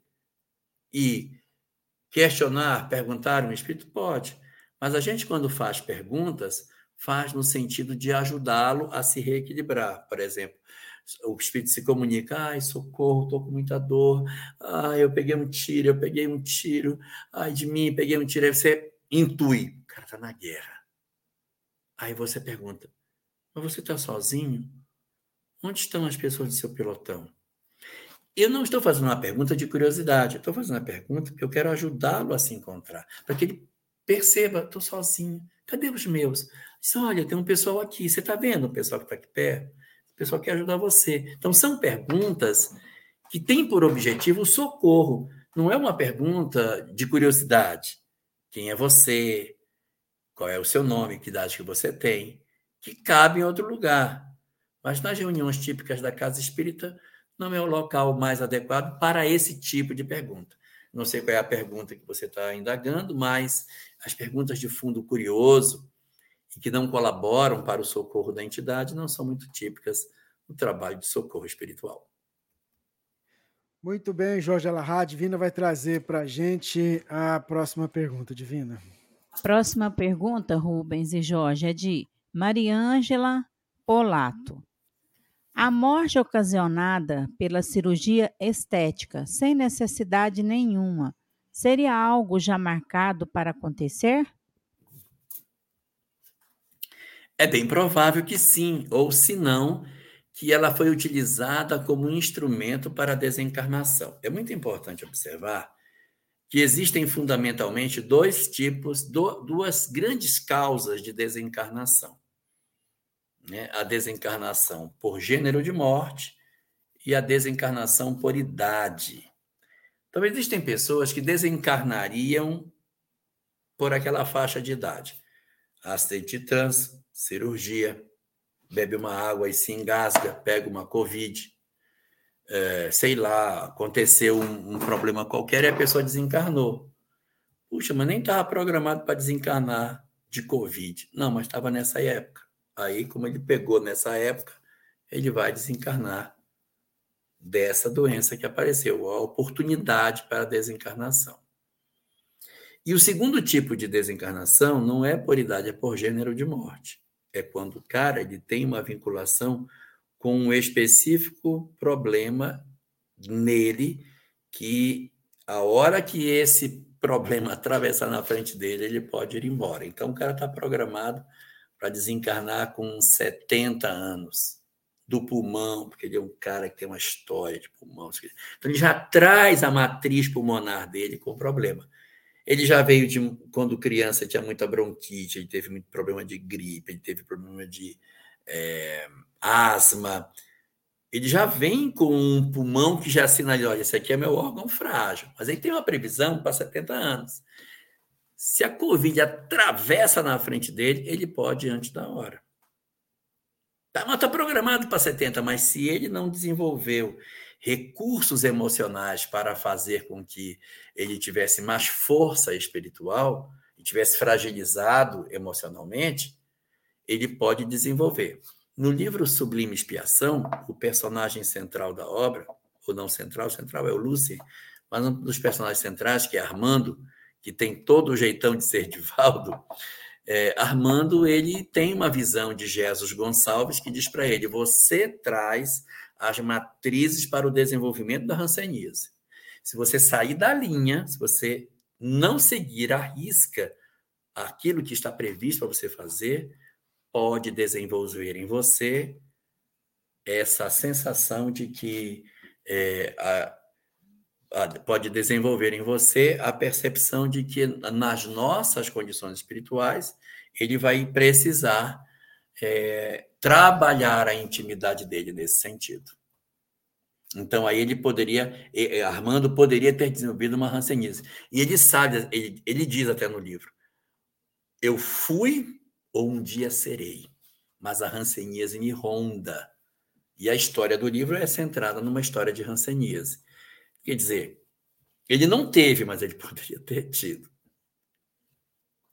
Muito bem, Jorge, vamos seguindo aqui. Você falou há pouco tempo sobre é, trabalho científico, na reunião mediúnica e tal, né? Mas aí a Marta tinha escrito para gente, ela queria saber assim, se você poderia indicar como que um centro espírita deve trabalhar a pesquisa científica e qual seria o melhor método? Quem pergunta é a nossa irmã Marta Miranda. Bom, a primeira coisa a fazer é saber se no estatuto da instituição tem isso escrito. Porque o importante é que a instituição ela saiba a que ela foi feita. Nós temos algumas instituições que têm como caráter princípio o trabalho científico, então nessas vai ser feito. E tem outras que não está escrito isso. E o trabalho mediúnico da casa tem que obedecer os dispositivos estatutários. Aí o que, que a gente pode fazer? Poxa, a gente não tem uma instituição, então cria uma instituição para trabalhar ciência. E essa instituição para trabalhar a ciência tem pessoas que pesquisam, que estudam, que discutem e ficam à guarda de médiums que possam ser utilizados. Não são nem médiums da casa. Olha, tem um cara que é médium lá na outra cidade, esse cara ele tem uma mediunidade incrível. Ele materializa objetos. Vamos trazer esse cara aqui para fazer uma reunião para gente.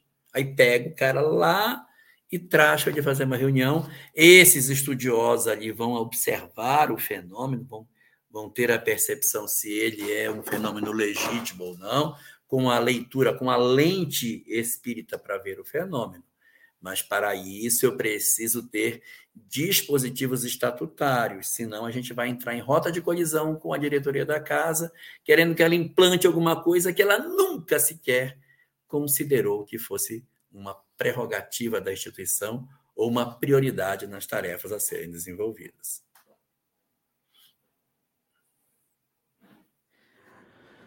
Muito bem, Jorge Elahá, ouvintes, internautas, é o nosso Pinga Fogo. A Divina está ali pegando a próxima pergunta, Divina. A próxima pergunta é de Silvana Almeida. Às vezes tenho pensamentos que persistem por um, dois dias. Às vezes me parece avisos de Deus. E ou, às vezes, obsessão. Como saber se é um ou outro? Antes de responder essa pergunta, eu quero voltar aí, uma, fazer um pouquinho mais da, da anterior, dizendo o seguinte: muitas pessoas hoje dizem, poxa, mas eu queria muito uma reunião científica no, na atualidade. Queria muito ver uma materialização, queria ver um negócio desse. E a, a reedição do cientificismo espírita no século XXI são as cartas consoladoras. Porque a materialização no passado, que o cara fazia uma mão de parafina, uma cabeça de parafina, um, um objeto qualquer que era materializado, era muito, muito impressionante, que era incrível. Mas ela não consola ninguém. Não compro, ela comprova, mas não consola. Então, o que a espiritualidade hoje usa? Cartas consoladoras. Elas são de uma comprovação absurda e consolam as pessoas. Então, você recebeu uma carta de um parente em que diz assim: Eu estou com a vovó Cotinha, ao lado do meu tio Fulano. Quando a senhora estava no tal local, assim, assim, eu estava junto.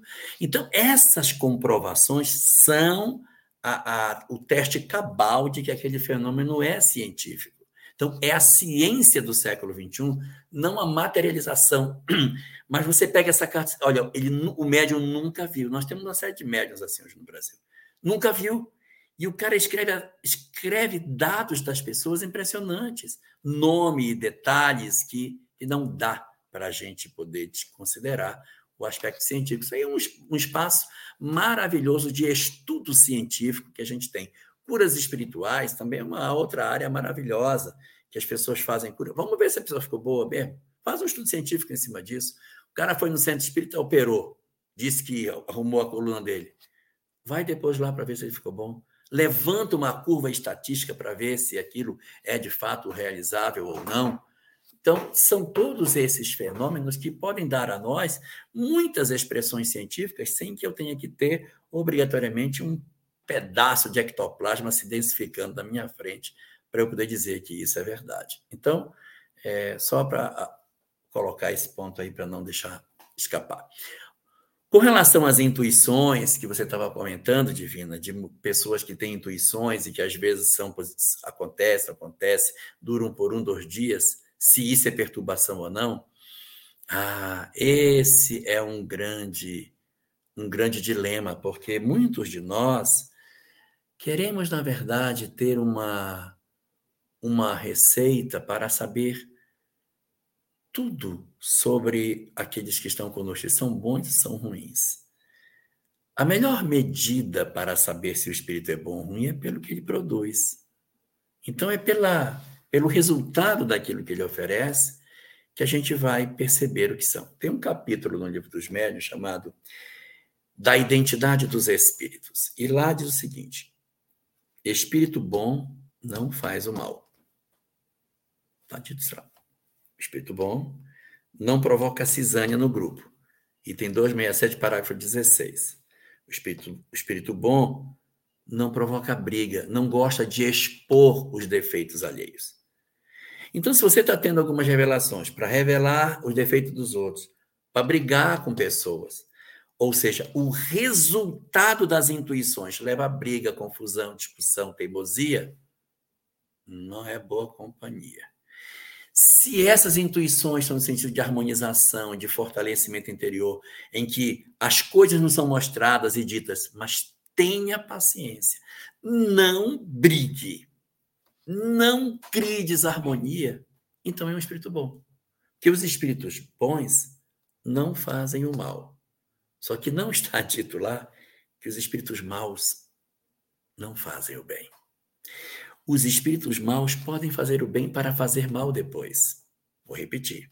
espírito mau pode fazer o bem agora para conseguir fazer um mal maior amanhã.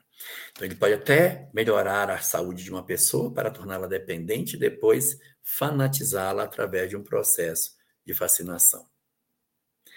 Agora, o espírito, o espírito bom nunca faz maldade. Então, você observa os resultados finais do que está sendo oferecido a você. Como que você consegue trabalhar esses conhecimentos que você está tendo a chance de ter. Se o resultado daquilo que você colhe com os espíritos torna você melhor, torna a sociedade melhor, torna você mais fraterna, é bom. A hora que essa intuição leva você para uma rota de colisão com alguém, desconfie. Porque até se o espírito mal fizer o bem para depois fazer o mal, ele vai conseguir fazer o bem. Quando ele vier para fazer o mal, você diz: não, não, não, não. Agora eu não vou seguir você, porque eu só sigo aquilo que é o bem. E aí ele pode ajudar numa, no primeiro momento, mas na segunda investida dele, você vai dizer: Isso eu não vou fazer, porque o que eu quero, na verdade, é sempre acertar. Muito bem, Jorge Alahá, ouvintes, internautas. Divina vai trazer mais uma pergunta para a gente, Divina. É, boa noite, queridos. Jorge, por gentileza, comente como superar o luto. Perdi minha melhor amiga em um acidente de cachoeira neste ano. Ficou 22 dias na UTI. Filha única, 38 anos. Converso com os pais dela e eles estão esperando a morte. São católicos. Eu sou espírita. Não está sendo fácil para ninguém. Se para ela que é espírita não está sendo fácil, que dirá para os pais que perderam a única filha e ainda não têm a informação que o Espiritismo nos oferece. Sem dúvida nenhuma, é como se arrancasse de nós uma parte do nosso eu. Ter a compreensão de que aquela pessoa que a gente conviveu escapou por entre os nossos dedos e a gente aparentemente não vai vê-la mais é muito doloroso. É por isso que a doutrina espírita ela é apresentada como uma doutrina consoladora. Porque ela oferece para nós uma visão da vida maravilhosa, ao nos oferecer a compreensão de que somos espíritos e que a sua amiga também é um espírito. Ela, evidentemente, também é algo que sobreviveu à morte. E embora você tenha perguntado sobre a história da sua amiga, e respeitando a sua condição de amiga dela, eu gostaria de falar para os pais que me ouvem. Para os pais que de alguma maneira foram atropelados pela vida pela partida de seus filhos. O quanto é difícil tentar reconstruir a nossa história quando falta aquele que muitas vezes era o sentido para todas as coisas. O Espiritismo, para que ele seja consolador, ele precisa nos entregar determinadas verdades, porque ele não é consolador como fórmula. Ele não é, conform... ele não é consolador através de um instrumento externo o consolo do Espiritismo é o Espiritismo. Então, é a essência do Espiritismo que é o consolo. Para que eu me console com a doutrina espírita, eu preciso me vestir dos princípios que ele possui. Na hora que eu me convencer de que meu filho vive, eu crio uma força espiritual descomunal, que não é somente para a questão da morte, mas para os embates da vida, as decepções, as doenças, as fraquezas que a vida vai nos chamar a ter que defrontar, as angústias. Meu Deus, quantos lares tombam por uma série de situações, mas quando eu me fortaleço na ideia da imortalidade, eu tenho força para lidar com a partida de um filho tenho força para lidar com uma falência financeira, com uma traição, com um processo de desconstrução da minha saúde orgânica. E eu cons consigo ter uma força espiritual incrível a partir do momento em que eu me conceituo verdadeiramente como espírito. Quando eu me vejo verdadeiramente, eu sou sim um espírito e não um corpo e eu vejo meu esposo, minha esposa, meus outros filhos, minha mãe, meu pai, meus irmãos e minha sogra, meu sogro, como espíritos que são, a minha visão de mundo se fortalece de uma maneira incomensurável. Então, de onde vem o consolo para o luto? O consolo vem da convicção de que a vida continua. Eu desconheço qualquer outro instrumento que seja mais forte na consolação de cada um de nós diante da perda dos nossos entes queridos do que aquilo que podemos chamar como sendo a chamada certeza de que eles vivem. Saber que nossos filhos vivem, nossos maridos, esposas, pais, mães, irmãos, que eles vivem. Nossa, que a vida é imortal, que assim como eles se tornaram espíritos, nós também, a nosso tudo também nos tornaremos, e que nós nos encontraremos nos caminhos da vida, que a morte vai nos dar o dom de nós nos reencontrarmos, de nós nos revermos, de nós celebrarmos a vida, relembrar a história da humanidade, nós navegando por essa história, já estivemos tantas vezes juntos, desencarnamos, retornamos e vamos retornar. Esse majestoso cenário de movimentação espiritual que nós estamos. Ler as cartas consoladoras, ver o conteúdo. Está na internet, está cheio. Vai no YouTube, coloca cartas consoladoras. Veja a quantidade de pessoas recebendo informações espirituais extraordinárias. Então, de onde vem o consolo? O consolo da doutrina espírita vem do princípio daquilo que Jesus deixou para nós. A vida continua.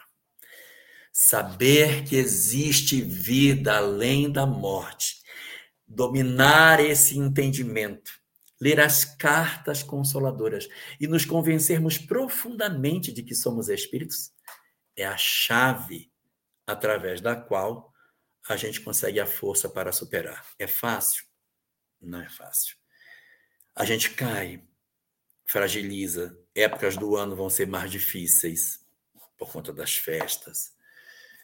Mas é assim, a gente vai se fortificando, vai aprendendo com as próprias quedas.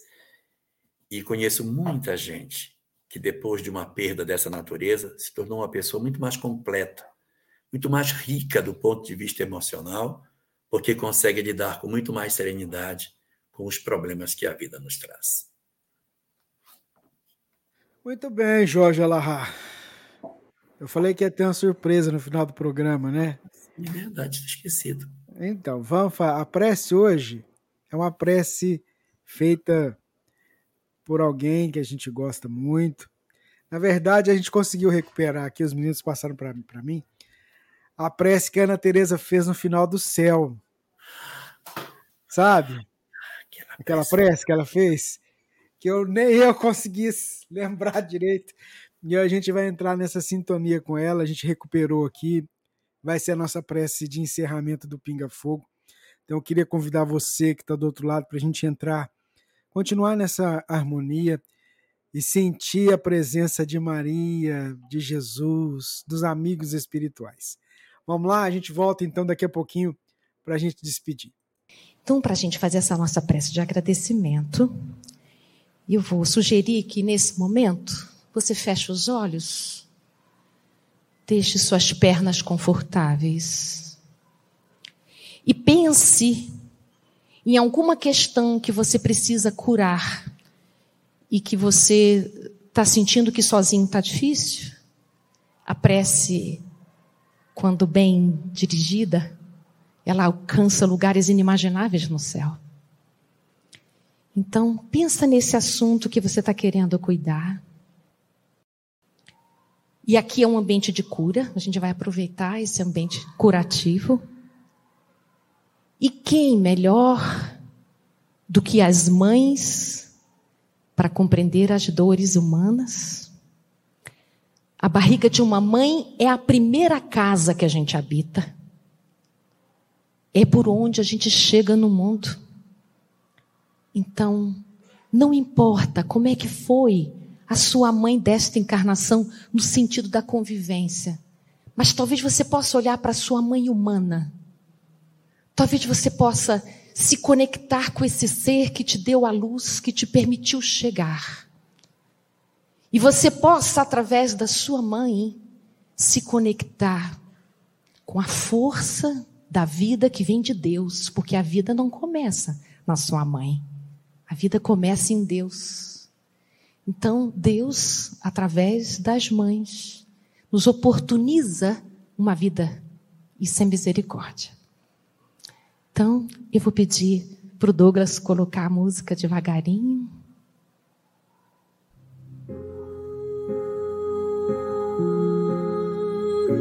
E você pensa nesse teu assunto. E imagina que um grupo de mulheres da espiritualidade maior, um grupo de mães amorosas, estão chegando nesse salão aos montes. Mulheres singelas, afetuosas, silenciosas. E elas estão fazendo um enorme círculo nesse salão. E elas estão chegando de braços abertos. Deixa o seu coração se conectar com delas. Deixa o seu coração dizer: Ó oh, Mãe, ó oh, Mãe Divina, aqui eu deixo as minhas angústias e preocupações. Recebe, ó Mãe querida, todos esses pesos que eu tenho insistido em carregar. Me ajuda a ter o coração mais leve e compassivo. Oh, Maria, tem sido tão complicado caminhar. Me ajuda a cuidar dos meus filhos, da minha família, de todos aqueles que eu amo tanto e é tão difícil. Que eu possa nesse instante descansar um pouco minha cabeça no seu colo. Aqui eu deixo também a minha gratidão. Obrigado, Maria, tanto amor. Aqui eu me entrego, eu me prostro eu me deixo ser criança um pouco e descansar no seu colo. E aos poucos você vai sentindo uma calma chegar. E esse grupo de mulheres, de mãos estendidas, lançam para todos nós flores de esperança que possa curar todas as nossas feridas. E é como se todas essas mulheres dissessem: Vem, minha filha, vem, meu filho, descansa, fortalece e caminha. Estamos todos juntos Somos uma família só. Você nunca esteve sozinho, sozinha e nem nunca estará.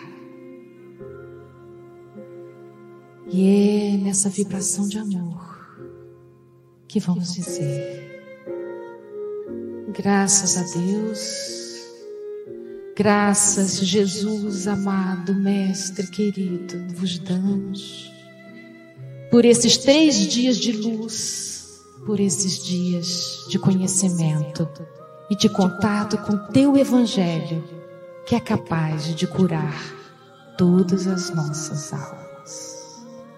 Que assim seja.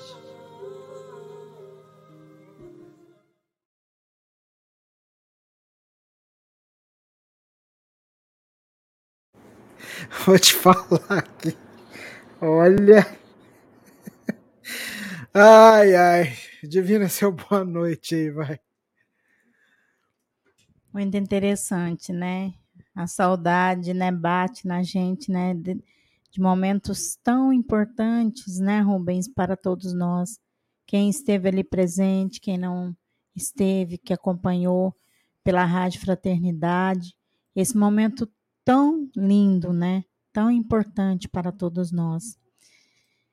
Meu abraço a você, viu, querida amiga Ana, tá? Durante a sua prece, eu fiz uma viagem, uma viagem, né? Vi meus filhos, né, deitados, sendo recebendo, né, tantas bênçãos. Obrigada, viu, Ana? Um beijo no coração.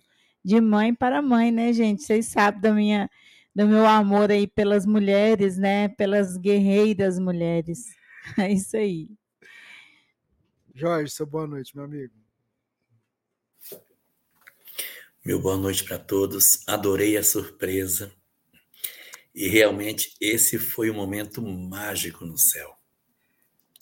Eu quero fazer uma pergunta para você. Você não programou isso com a Ana, não, né?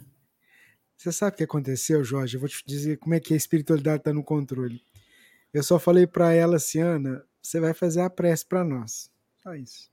E ela falou para mim, eu? É. E eu falei, foi, eu avisei ela, foi no domingo à tarde. Eu acho que foi, acho que foi no domingo à tarde, eu não me lembro. Mas ela, ela falou assim depois para mim, Rubens, por que, que eu falei que, as, que, aquela, que, a, que as mulheres estavam adentrando no salão? Porque de onde que eu tirei isso? Foi muito, foi muito interessante esse momento, é. porque é, ele ficou assim, esperando na né, intuição da espiritualidade o tempo todo, né? Para pedir, pra né? Prece, né? Para a prece final. E de repente ele chegou para mim e falou assim: Eu já sei, eu já sei quem vai fazer, a Ana. E aí, né, aconteceu tudo isso. Realmente foi lindo. A gente precisa ouvir, né? Ouvir a, é. a espiritualidade que nos chega e que nos envolve, que nos toca o coração. Olha, teve uma pessoa que escreveu aqui assim: Nossa, que coisa mais divina. Eu diria que coisa mais Ana. Olha, foi lindo mesmo. Eu, assim, os meninos, eu pedi aos meninos para fazer esse recorte e me mandar, né? Porque tá, tava editando o material lá, o pessoal da FEB TV tava editando o material pra gente. E aí, assim, eu só precisava de achar um. Era para ter tocado semana passada, mas, mas acho que valeu, né, gente? Jorge. É porque semana passada a gente também não estava aqui, né? É, a gente estava em trânsito. Estava em trânsito. trânsito. Em trânsito. Agora eu vou me defender. É. Porque os dois, eu, eu falei no, no programa passado, né? Antes do Congresso de Goiás, gente, não vai dar para fazer. A gente estaria no meio do, da transmissão. Não vai dar, vai dar. Eu falei, tá vendo? Mas Esses dois. Mas foi bom, foi bom. Foi. É, a gente tem, às vezes, que, que nos. Bom, que eu peguei uma, uma enfermidade. Eu fiquei sabendo. Uma enfermidade. É assim mesmo. Mas, tá, mas agora você já está bem, né? Estou 100% já. Tá Quero mandar aqui só uma boa noite muito especial para Lázara, que também ficou doente junto comigo do mesmo mal. Fizemos exame juntos, testamos, deu a mesma coisa para os dois. Então, Lázaro, uma boa noite para você. Boa noite, Paulo Witter também. Nossa, que bom. Uma é boa noite para todos nós. E que a gente possa. Tá falhando. Você tá, tá falhando. Se Deus permitir. Repete, fala. Se Deus quiser. Se Deus quiser, semana que vem a gente está de volta aqui. Se Deus mais... permitir. É sempre, é sempre se Deus quiser. Aprendi isso, é se Deus quiser. Gente, muita paz para todo mundo. Gratidão. A gente depois vai colocar essa prece no YouTube da Rádio Fraternidade para vocês ouvirem várias vezes aí, se deliciar com isso. Tá bom? Fica com Deus, muita paz e vamos que vamos, hein? Ó, vamos fazer a nossa parte para construir um mundo melhor. Vocês viram a explicação hoje aí, né? A gente quer construir um mundo melhor, mas esperando que o mundo melhore. Não, a gente precisa melhorar. Tá bom? Fica com Deus, gente. Muita paz. Esteja sempre em contato com o bem. No site e no aplicativo da Web Rádio Fraternidade, você encontra orações diárias, palestras e estudos que te sintonizarão com os ensinos do Cristo. Para acessá-los, basta entrar no site www.radiofraternidade.com.br ou baixar o aplicativo da Rádio Fraternidade. Neles, você pode ouvir a rádio em tempo real ou acessar o nosso acervo, Web Rádio Fraternidade, a emissora do bem na internet.